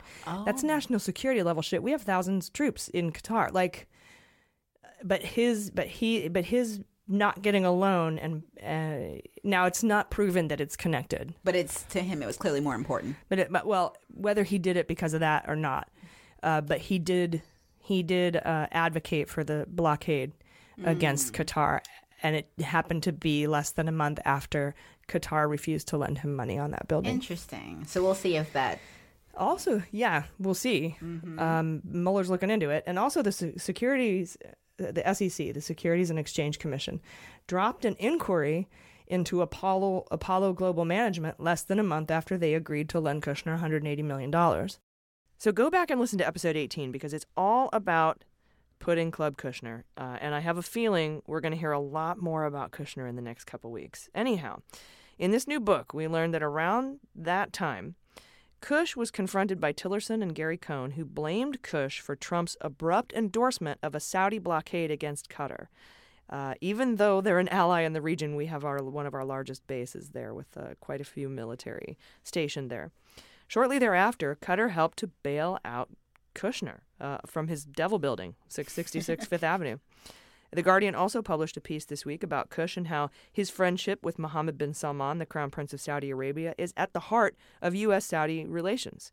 Uh, and as we know, Kushner, Flynn, and a whole host of Trump allies have pushed to provide the Saudis with technology to build nuclear reactor plants uh, that could put them on the path to developing nuclear weapons if they want to enrich their own uranium, which they definitely do. Uh, which is dumb because it's way less than half the price to get it enriched elsewhere and shipped back to you. So the fact that you want to enrich your own uranium, That's suspicious. uranium means you want to make weapons. So let's go over a few things we discussed regarding Kushner on the pod. First, way back in April of 2017, Kushner's dad asked the Qataris for a loan, and they said no. You're stupid. Get out of here. Two months later, Saudi Arabia throws up the blockade, much to the chagrin of Cohn and Tillerson. Incidentally, that's right around the time Jamal Khashoggi left Saudi Arabia after he trash talked Trump. And then he started writing for the Washington Post that fall, a few months later. Then remember when we talked about Kushner stealing intel from the president's daily brief about traitors to the Saudi crown prince, and he gave that information, he gave that intel to MBS when he took a trip to Riyadh? That happened. Um, that happened in the fall. And around the same time, Kush gets a $60 million loan from the Saudis. And in November, uh, Mohammed Bonesaw purged all the traitors to the crown that Kush told him about the month before, put him in, putting him in jail and stuff, and probably killing him. It wasn't until a year later that the Qataris gave Kush their ma- his, his massive loan to help him bail out of the 666 Fifth Avenue property, and shortly thereafter, the blockade was softened. That's right. They're not even trying to hide it. No. Now, we know that Mueller was looking into the Qatar loans, and we also know he looked into loans from Apollo and Citigroup to Kushner. Remember those two executives that he met at the White House and then got loans from? Not to mention the time Kush dined with the executives from Anbang Bank, that's a big Chinese bank that was also considering buying a chunk of 666 Fifth Avenue. And according to the new book, Kush was rebuked by Gary Cohn for that move as well. Something else we brought up in episode 18 along with the fact that the U.S. had intercepted communications from four countries saying Kush was an easy target, including China, United Arab Emirates, Mexico, and Israel. And one of the crown princes even saying he's such a rube. We have him in my I have him in my pocket. And as you all know, my number one pick for the secret company from country A is the Qatar Investment Authority. And if it's not that, it's got to be any number of companies that lent Kushner money in exchange for secrets. Which is why his security clearance, which should have never been granted, is now under investigation. One of the many reasons they didn't want to grant it in the first place. Incidentally, there was another filing this week in the super secret subpoena battle um, with Company A, or the com- secret company from Country A. But as usual, it was mostly redacted. There were no new hints about who it could be, or what company it could be, or what country it could be. But we did learn that SCOTUS will be discussing whether to take up the case in a closed door conference on March 22nd.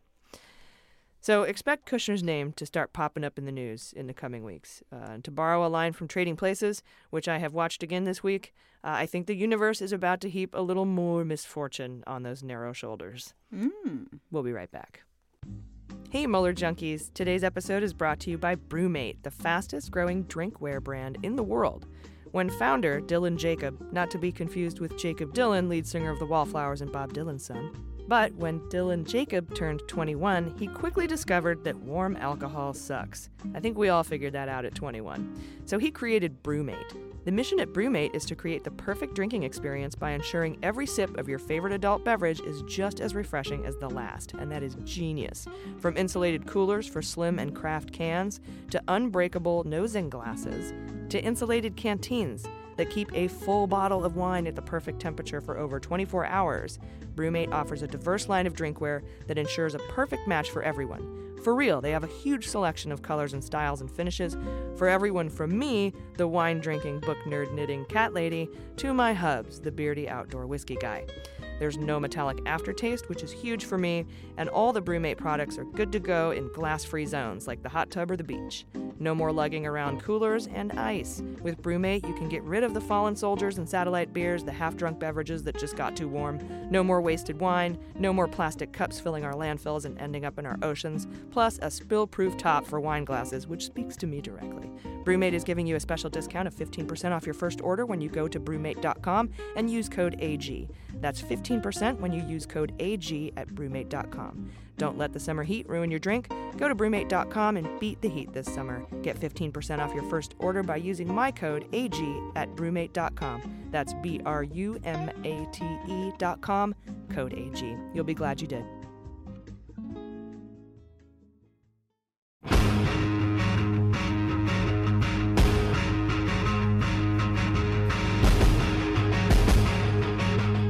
All right, guys, this was not a last minute story because it dropped Thursday, but to me it was the biggest story of the week, so I thought it worthy of sabotage. Plus, it might inform your fantasy indictment draft. Uh, remember a long time ago when we reported that a Russian fellow named Gubarev sued BuzzFeed for publishing the Steele dossier, saying it was defaming. He, you know, it was defaming him. Right. Last December, we reported that BuzzFeed won that suit because the judge ruled it was protected by fair report privilege. That's what I was talking about a little bit earlier when you were doing your hot note, Jaleesa. Mhm. That immunizes a party for defamatory matter that appears uh, in accurate and complete report of an official action or proceeding. So, yay, they win. Then a little while later, we told you guys that the judge was going to unseal documents in that case. Well, that happened Thursday, and it was delightful, you guys. I have to say, it was fucking delightful. Apparently, BuzzFeed hired some folks to investigate what the dossier alleged. Since they were being sued for defamation, if they could prove what the dossier said were true, then they aren't defaming him, right? That's the thing about a defamation lawsuit or a libel suit. If it's true, you can't sue. And that rhymes, and that's weird. Um, so the dossier alleged that Russian spies used Gubarev's Florida web hosting company Webzilla to hack into the DNC.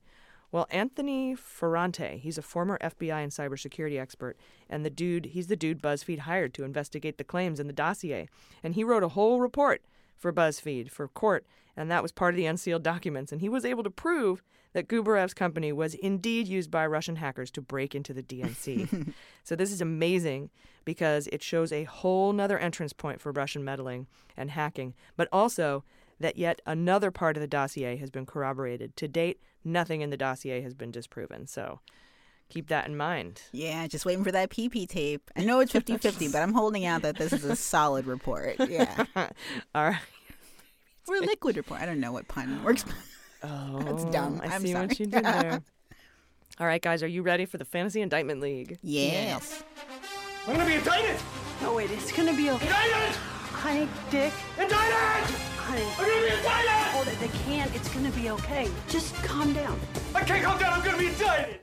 All right, guys, this week I get to go first. I'm fucking excited. I'm saying Manafort. I knew it. Oh man. Okay. Okay. Somebody's gonna fucking indict him on some other shit, and I'm really excited about it. Okay, who's next? I believe you, right? Oh no. Usually we go It's a you, different. okay. Okay. I'm gonna go with Weisselberg.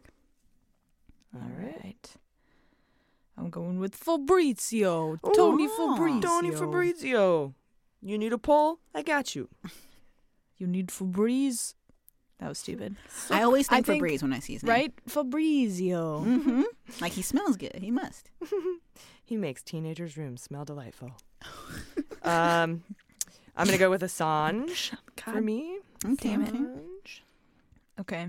I will do Sheri Dillon. She's one of the people who. She's one of the lawyers. Yeah, who might have lied about Stormy Daniels. That's a Mueller related thing. She definitely lied about Stormy Tight, Daniels. tight. Speaking of, did you see Michael Avenatti dropped her as a client? Mm-hmm. Oh my goodness, really? Officially? Probably because he's gearing up for a presidential run or Is he? something, huh? I thought she Dumbass. dropped him, but Oh, maybe the headline. Anyway, um, I don't think an Avenatti I'll will fact check win right now. Felix Sater. Sater, nice. It's a good one. Uh, is that m- me? Yeah. Uh, WikiLeaks, please. Oh yes. Uh, Trump org. Trump org, good one. Right. Uh, no one did more Stone. Nope, not yet.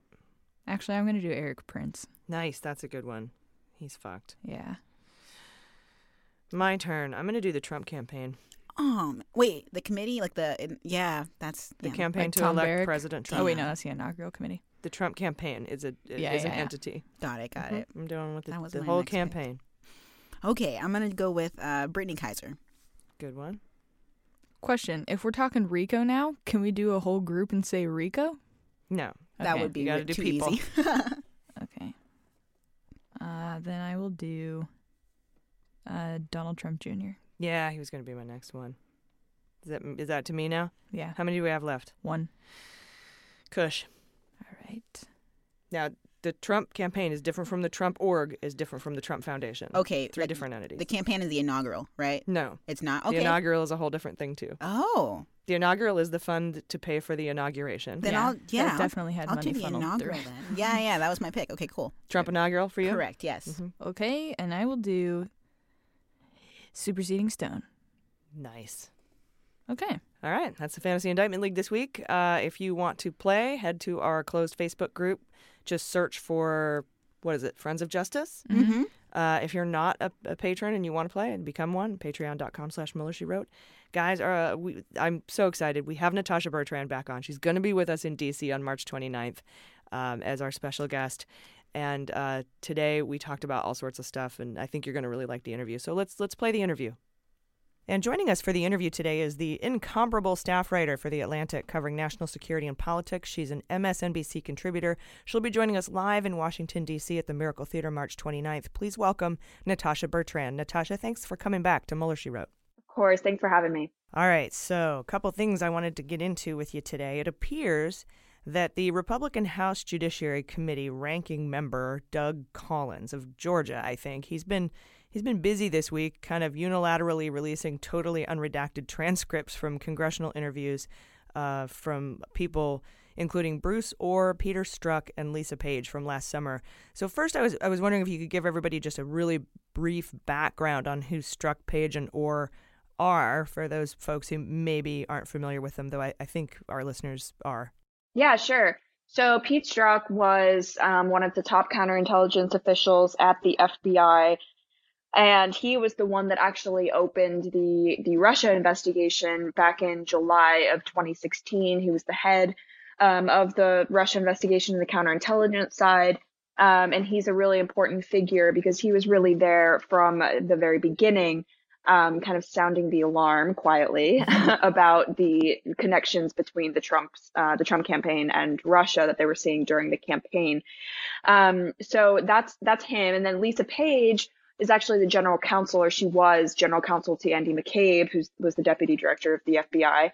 Um, and she was also involved in all of these very high level discussions about the Russia investigation um, and about which steps they were going to take in a very kind of unprecedented um, situation where you had, you know, the the members of a very high profile campaign, the next um, potentially um, Republican president, um, being investigated for a potential conspiracy. So they were there in the thick of it from the very beginning. Um, Pete Strzok and Lisa Page were also having an affair, um, and they were sending text messages to each other throughout the course of the investigation, and of course, simultaneously to the Russia probe, the Clinton email investigation um, was going on and kind of wrapping up at the same time. So a lot of controversy over that, and, and Pete Strzok was also involved in that as well.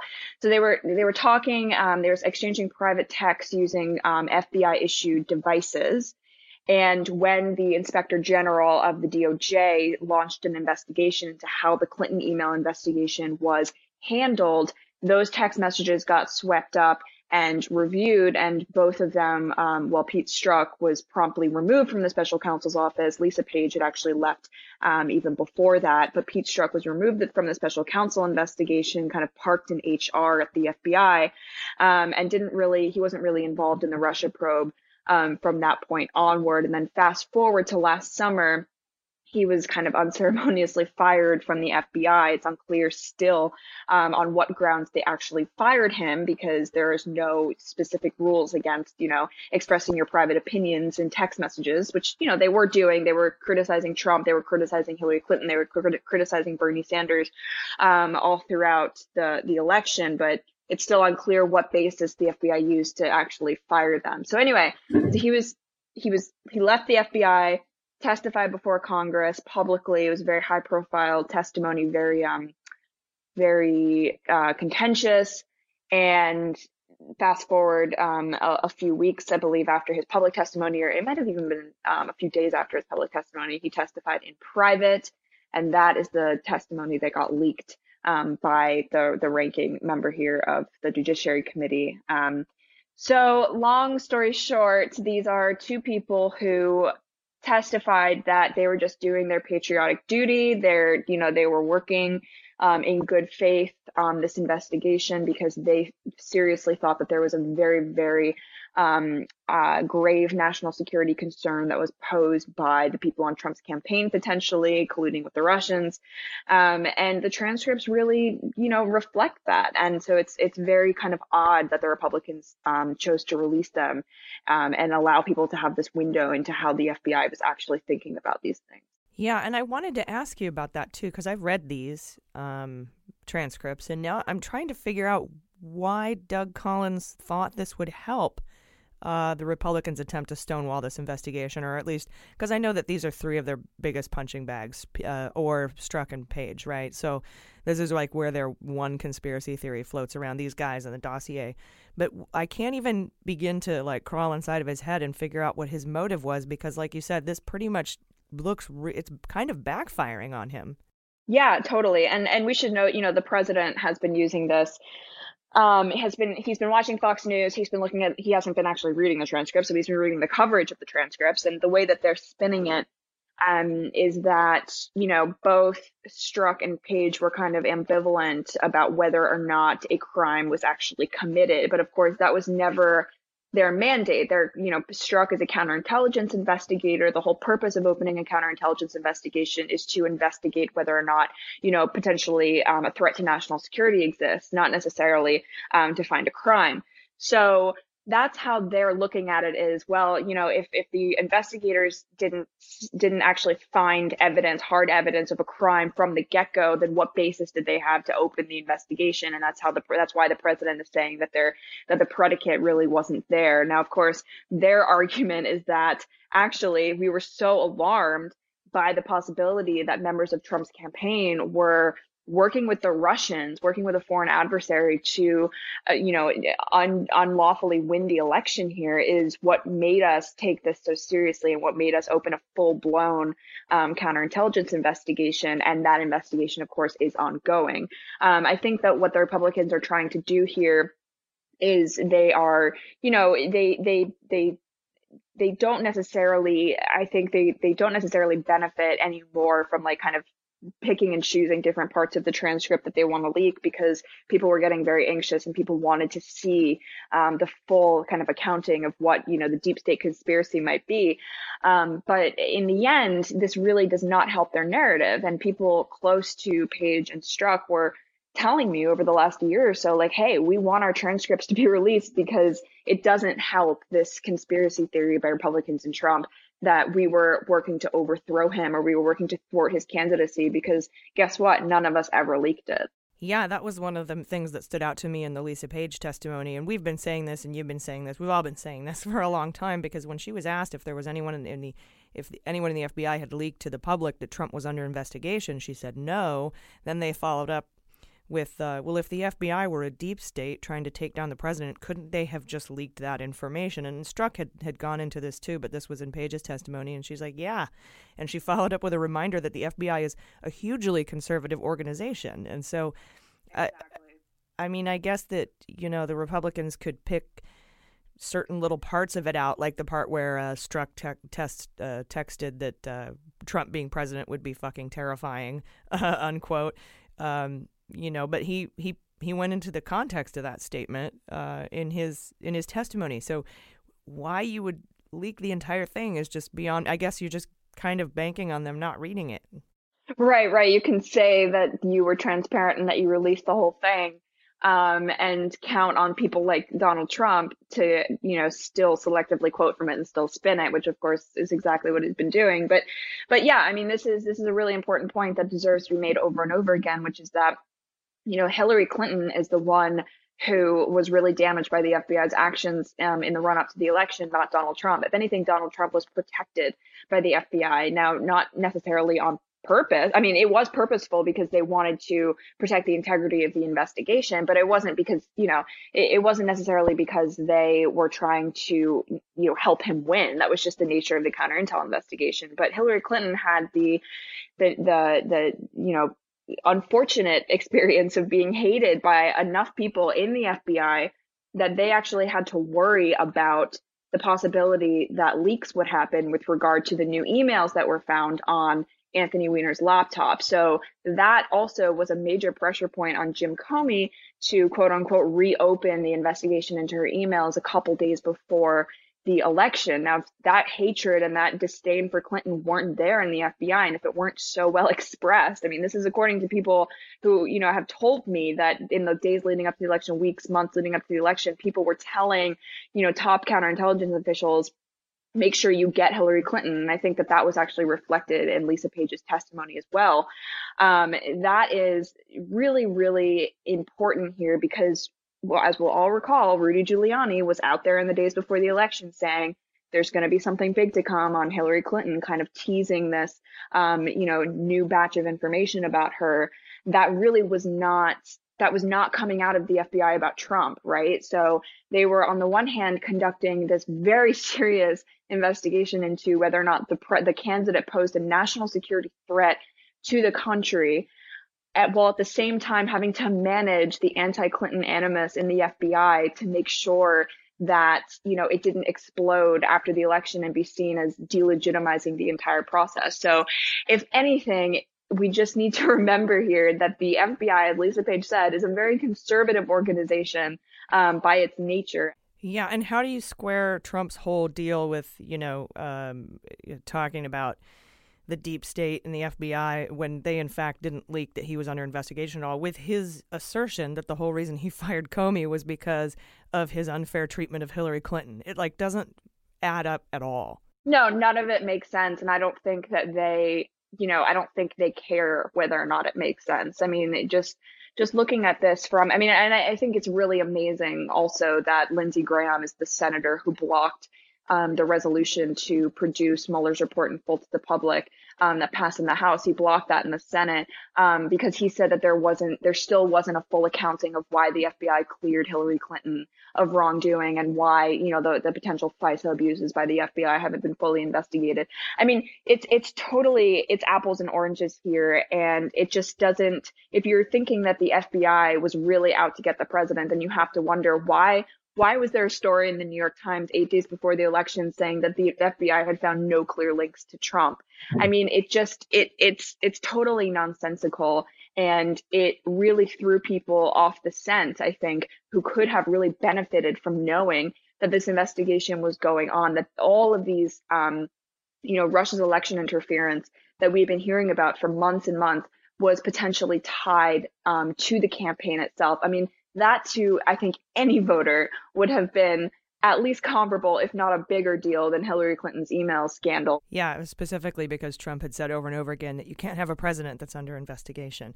Um, uh, and also, you know, we have to remember that when the IG report came out on Comey uh, for this, we were supposed to also get an IG report on the FBI New York field office, and that has been held back for months and months and months. And I have to, you know, you have to wonder why. Uh, the IG report on the FBI New York field office leaks about the Weiner laptop. Um, there, there was an investigation done on that, and we still don't have it.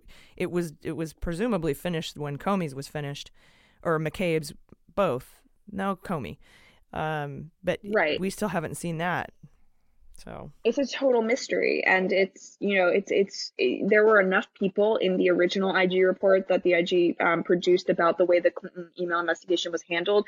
There were enough people, high level officials, that expressed concern about the impact that that anti-Clinton animus and the possibility of leaks had on how the investigation was conducted in the days before the election. That it it is really surprising that we haven't gotten a resolution on that. Um, you know, but but at the same time, we the people who were fired by the FBI, for example, Lisa Page Peter Strzok, for expressing their personal opinions in text messages, aren't necessarily the ones that want to push the issue, right? Because they don't want to make it seem like the personal opinions of FBI officials mm-hmm. matter in terms of how they actually conduct their investigations. So their hands are also tied with re- with regard to how much accountability they demand of this, um, because in theory it shouldn't matter. In theory, you should have you know career agents, career officials just carrying out the investigation um, in a way that is consistent with the normal procedures and protocol. And that is what the, the Peter Strzoks and Lisa Pages of the world were arguing that the FBI is all about, that they are trained to not let their personal opinions get in the way of investigations. And so if they were to turn around and say, well, look at all of the anti-Clinton officials in the FBI and what was their impact on this, then they might be accused of the same thing.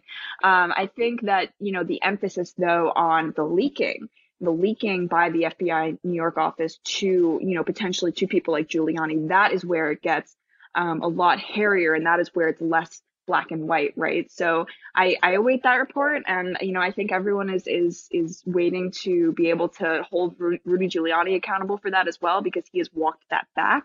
But if you listen to his comments from that period, it's very obvious. Yeah, it's pretty clear to us too. So we we anxiously await that report too. Um, also, big news today. It appears that Mueller is not done with Rick Gates. We I, I tweeted out yesterday. I don't think he's done with him because of, there's just too. Even if you're just talking about the inaugural investigation, which he was the deputy of, um, so they asked for another delay in sentencing, I think this is the fifth time, fourth or fifth time they've asked for a delay, another 60 days, because he's still cooperating, quote, in several ongoing investigations. So how does that square with all the reports we keep hearing that Mueller's done, Mueller's finished, and his report's coming out yesterday? Yeah, you know, it's still really hard to tell. I mean, I think it, the, the interesting thing about Rick Gates is um, the extensions of his status reports and of his sentencing, et cetera, has been that he's been helping with multiple ongoing investigations. So it's not just you know, that he's helping with stuff about the inaugural committee, um, which is what a lot of people were saying today is, is possibly what's, what's keeping, what's holding this up. It's that he is, he's helping with a wide array of, of things that, that, you know, perhaps New York prosecutors, special counsel prosecutors, DC prosecutors are looking into. And so in that respect, I can kind of see you know, Mueller wrapping up and allowing Rick Gates's sentencing to go forward or finishing his, you know, finishing his report um, and with Rick Gates's cooperation and with all of his input, while still, you know, leaving Rick Gates's cooperation with other prosecutors in other districts open.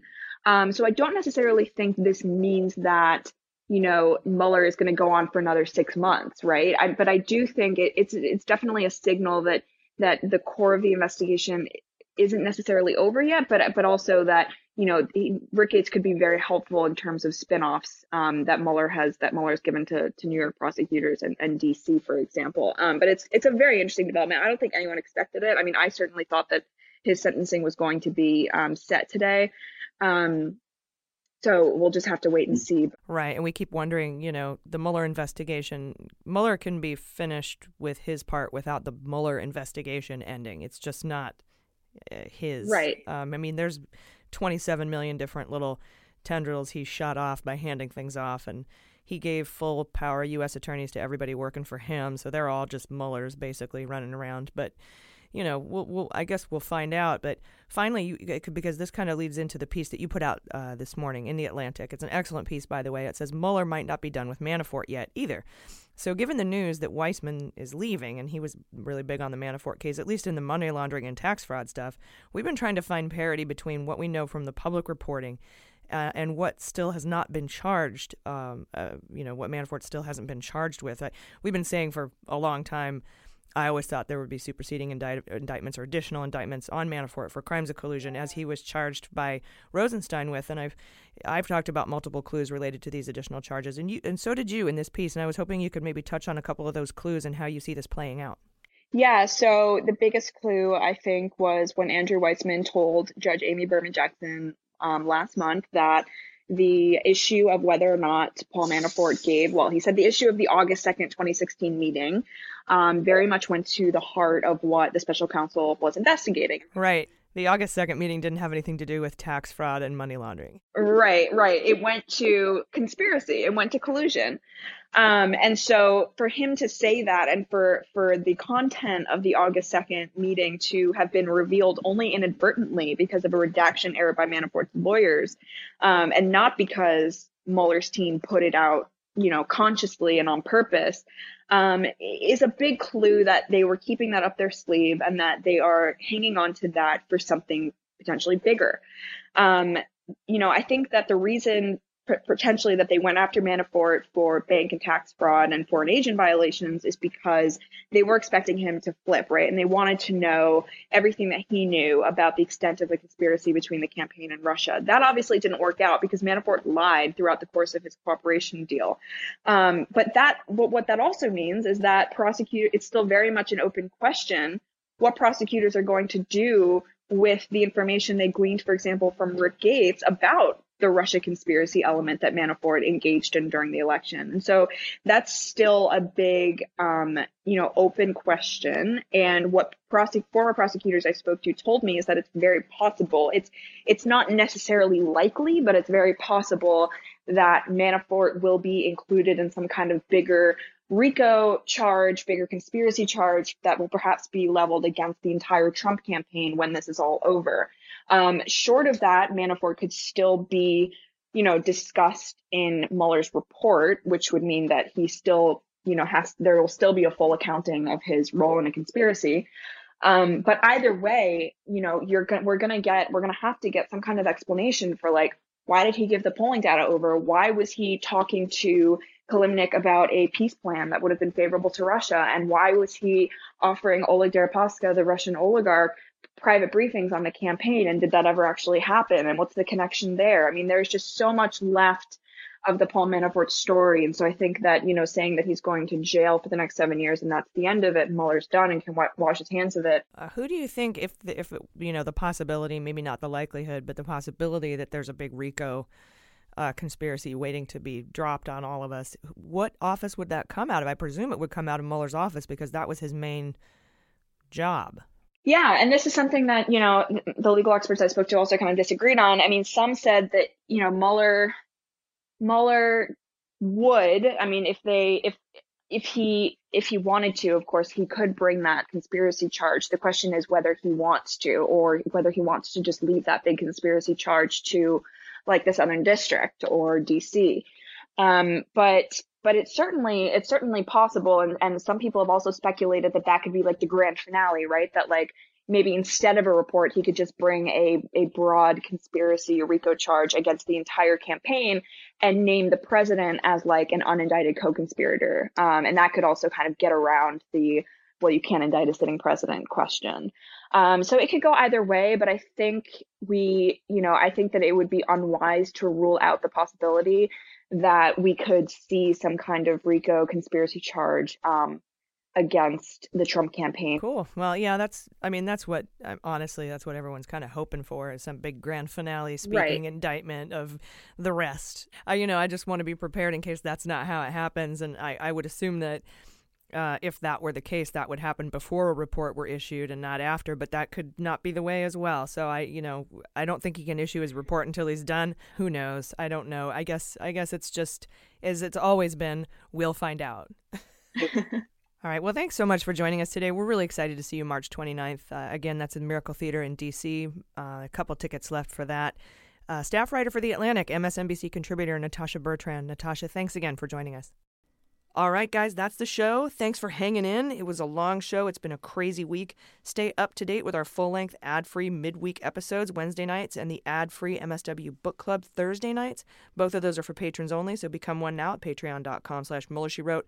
We're about to start releasing daily updates for patrons while we develop our new show, The Daily Beans, which you will get ad free for being a Mueller She Wrote patron. And we cannot wait to see you guys live. Get your tickets now. DC, March 29th, just around the corner. Uh, we'll be at the Miracle Theater there and the Bell House in Brooklyn March 30th, Largo in Los Angeles April 18th, and the Parkway Theater in Minneapolis June 14th. Before we sign off, guys, I wanted to take a moment to send our deepest sympathies and love to all those affected by the act of terrorism carried out this week in New Zealand. And I want to apologize on behalf of the American government for not denouncing white nationalism and white supremacy in the face of this terrible tragedy. Please know uh, that the support and the love of the American people are with you. Do you guys have any final thoughts? I thought that was perfect. Yeah, just it's really crazy, but I, I feel like we have a great community. You know, like on the Friends of Justice page on Twitter, like everyone's just so supportive and positive. So Mhm. yeah, you guys make me happy. Great. You make me happy, Jaleesa. Aw, you both make me happy. You make me Jordan happy, doesn't, though. Fuck Jordan. yeah. Fuck me. Um, yeah, I think it's crazy that the sort of white nationalism, it's not regional anymore. I think, yeah, I think McCabe said it in his book. He said, g- like, globalism isn't just Google or something. Like, Yeah. it, it's it's everything and it's everywhere, including this. So, no matter where you are, if it's on the internet, in person, do whatever you can to join the right causes and stand against that stuff when you can. And like you said, we support them and everyone has their backs right now. Yeah, speak out. Keep your head on a swivel. This has been awesome. You guys, please be kind to each other. Um, stop, stop the hate. You know what I mean? Love each other and uh, get out there and, and do what you need to do to make to make our country and now the world and it always should have always been the world a better place. So thank you. I've been Ag. I've been Jaleesa Johnson. I've been Jordan Coburn. And this is Mueller. She wrote.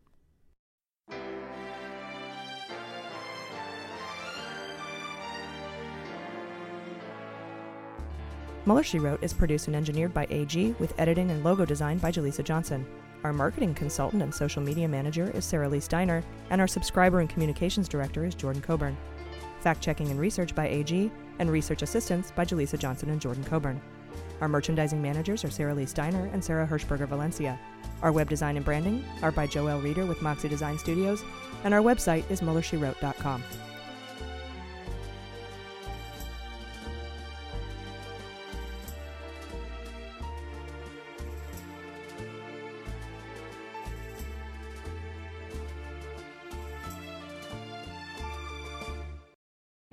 Hi, I'm Harry Litman, host of Talking Feds, a roundtable that brings together prominent figures from government law and journalism for a dynamic discussion of the most important topics of the day. Each Monday, I'm joined by a slate of Feds favorites and new voices to break down the headlines and give the insider's view of what's going on in Washington and beyond. Plus, sidebars explaining important legal concepts read by your favorite celebrities. Find Talking Feds wherever you get your podcasts. MSW Media.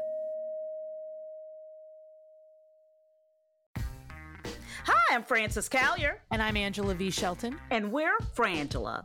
You know what you need in your life? Hmm. The Final Word Podcast. Yes, you do. That's right. It is the final word on all things political and pop cultural. Where we make real news real funny. Where we inspire you so you can hashtag resist. Subscribe and get a new episode of the Final Word Podcast each week. It's the news we think you need to hear. That's right. We think you need to hear it. Okay? Yeah, it's what we say so. That's right. And because all we do is give, every Thursday you can listen to our hysterical podcast, Idiot of the Week. We round up the stupid because you know what? Somebody has to. Okay. All we do is give.